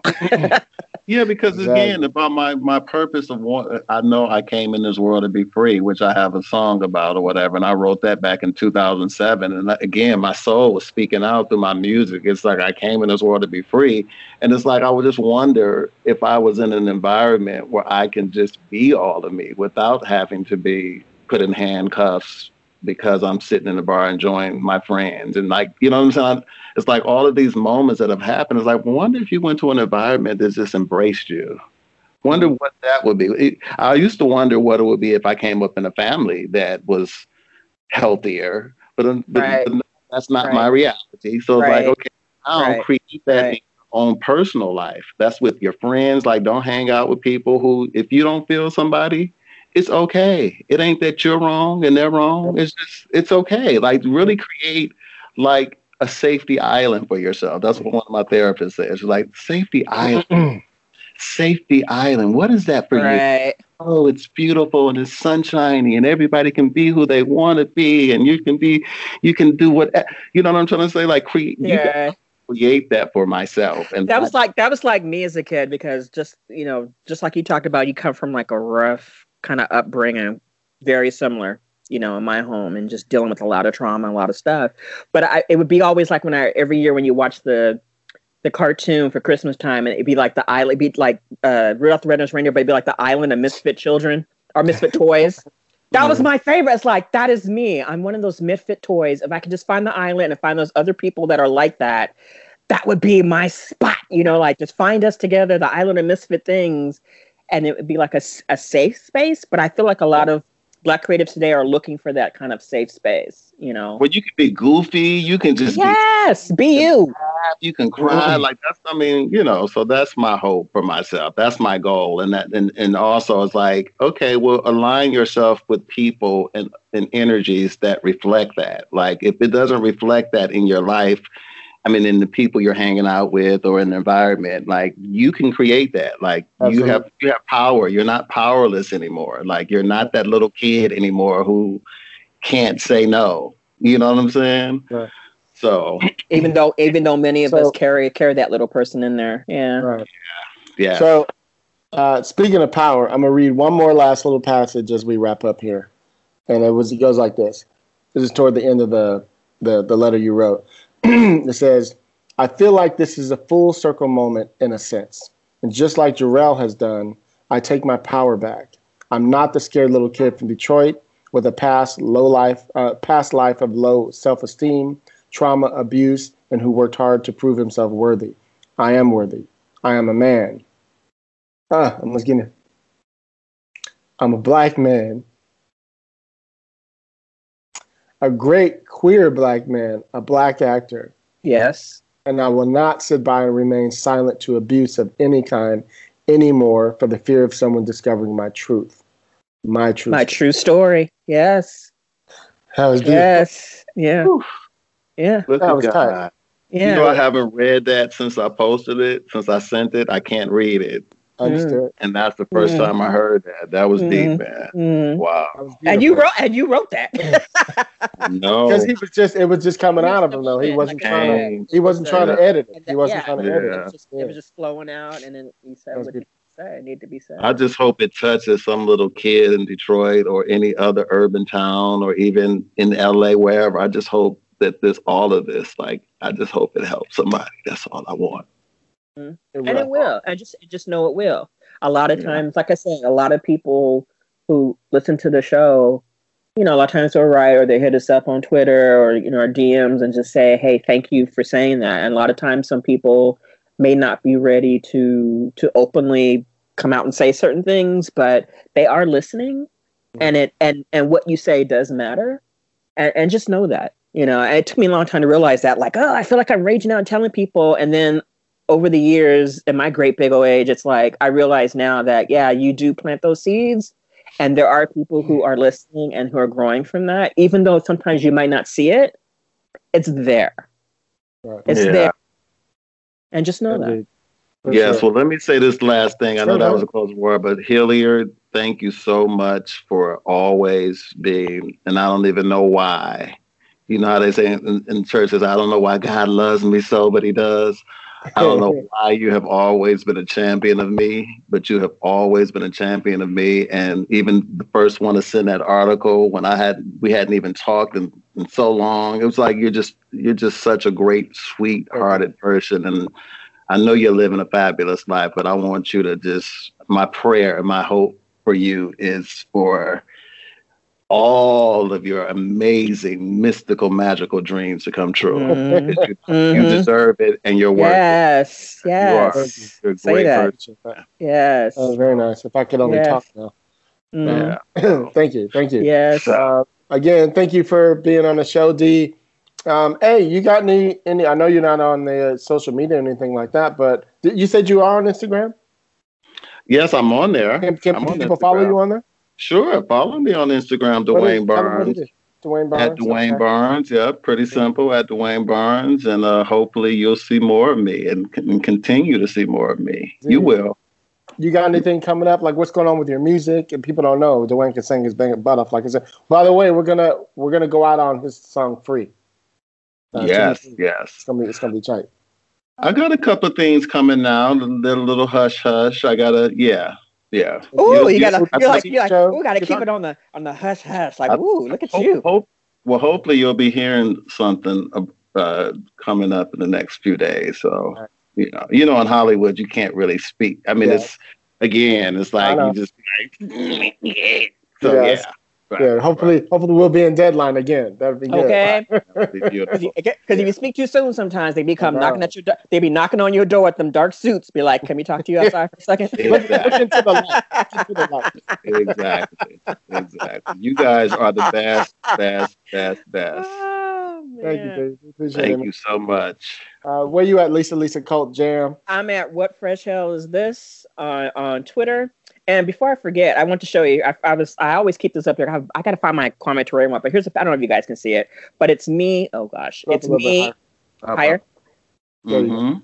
Uh-huh. It's me and, and Rosa Parks at the bookstore. All right. Nice. and that was like a couple of years before she passed away. She had that. Uh, she had a book tour. Um, there was a Coretta Scott King had this thing where she was doing a lot of books, uh, children's books, and a lot of things for um, a lot of good like middle grade school stuff. And there was a book that came out that was about Rosa Parks, and Rosa Parks was on her book tour, so of course she came to San Diego and she was hanging out with us. And you know, it's just she was she reminded me a lot. She looked like one of my aunties, so it was kind of like even though people were enamored because she looked like family.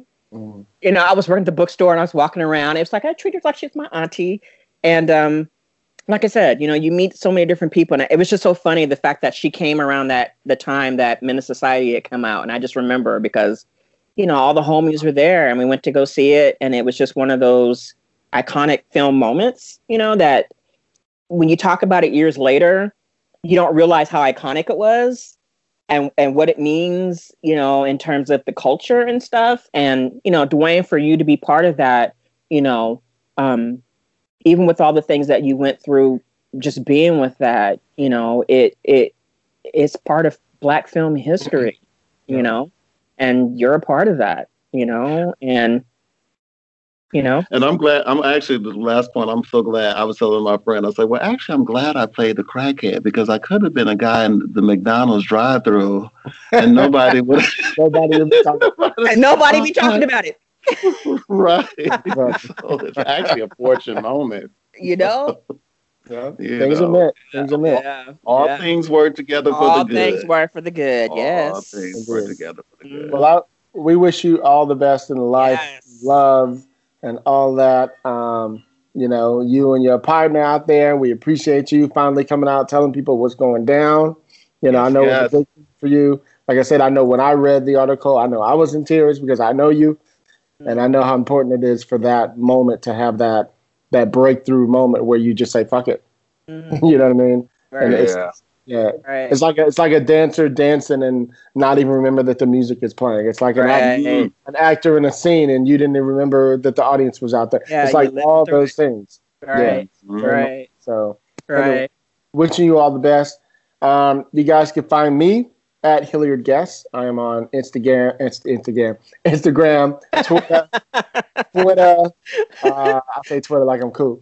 Um, I'm on Clubhouse. God damn it. Um, same thing. Um, you guys can follow the show. Screenwriters are on Twitter. Any questions? Screenwritersrantroom at gmail.com. Please go on iTunes, Stitcher, Apple Podcasts, um, Spotify, whatever you guys listen to. We're everywhere, um, all over the world um, doing this show out there, trying to give you guys some game. Um, let me see. Oh, we go on our um, website, screenwritersrr.com. We got T-shirts and mugs and shit on there, so please go out there and support that. Um, shout out to Chris. Chris is, you know, working. Um, he'll, he'll be making a big announcement, hopefully in the next week or two, to let us know some shit. So see what happens. Let him say it. I ain't gonna say it. See what's see what's uh, going down. Yeah. Chris is working on a big show right now that he can't even talk about. So I'm okay, hoping, like literally, if he says anything, they come into his house with that light. With that light. Mm-hmm.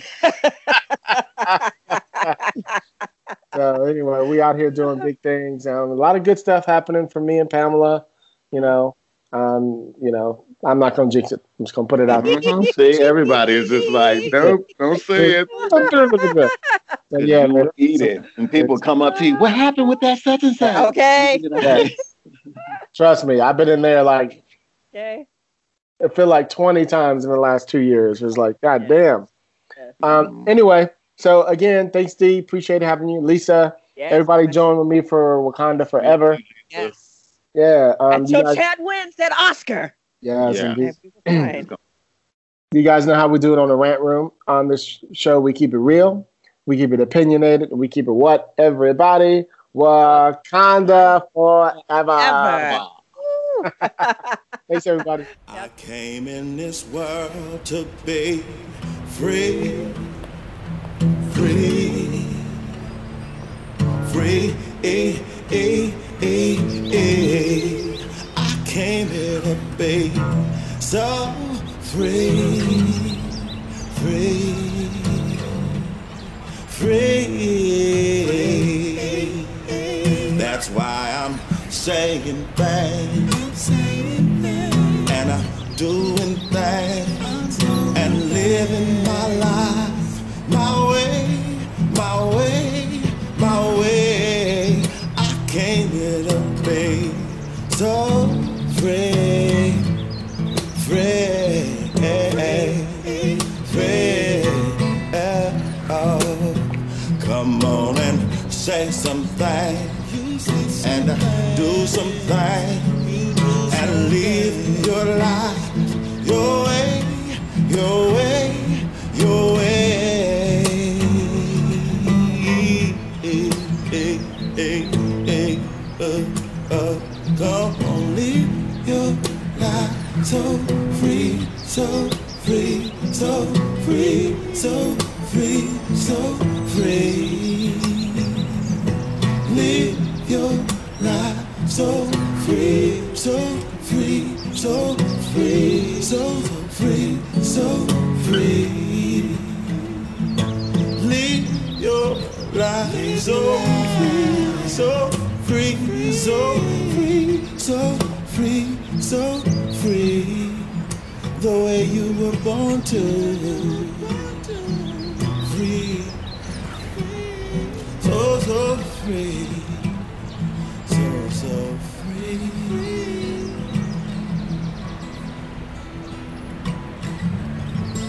Set yourself as free as you want to. And who you are will come through to take care of you. Live your life so free, so free, so free.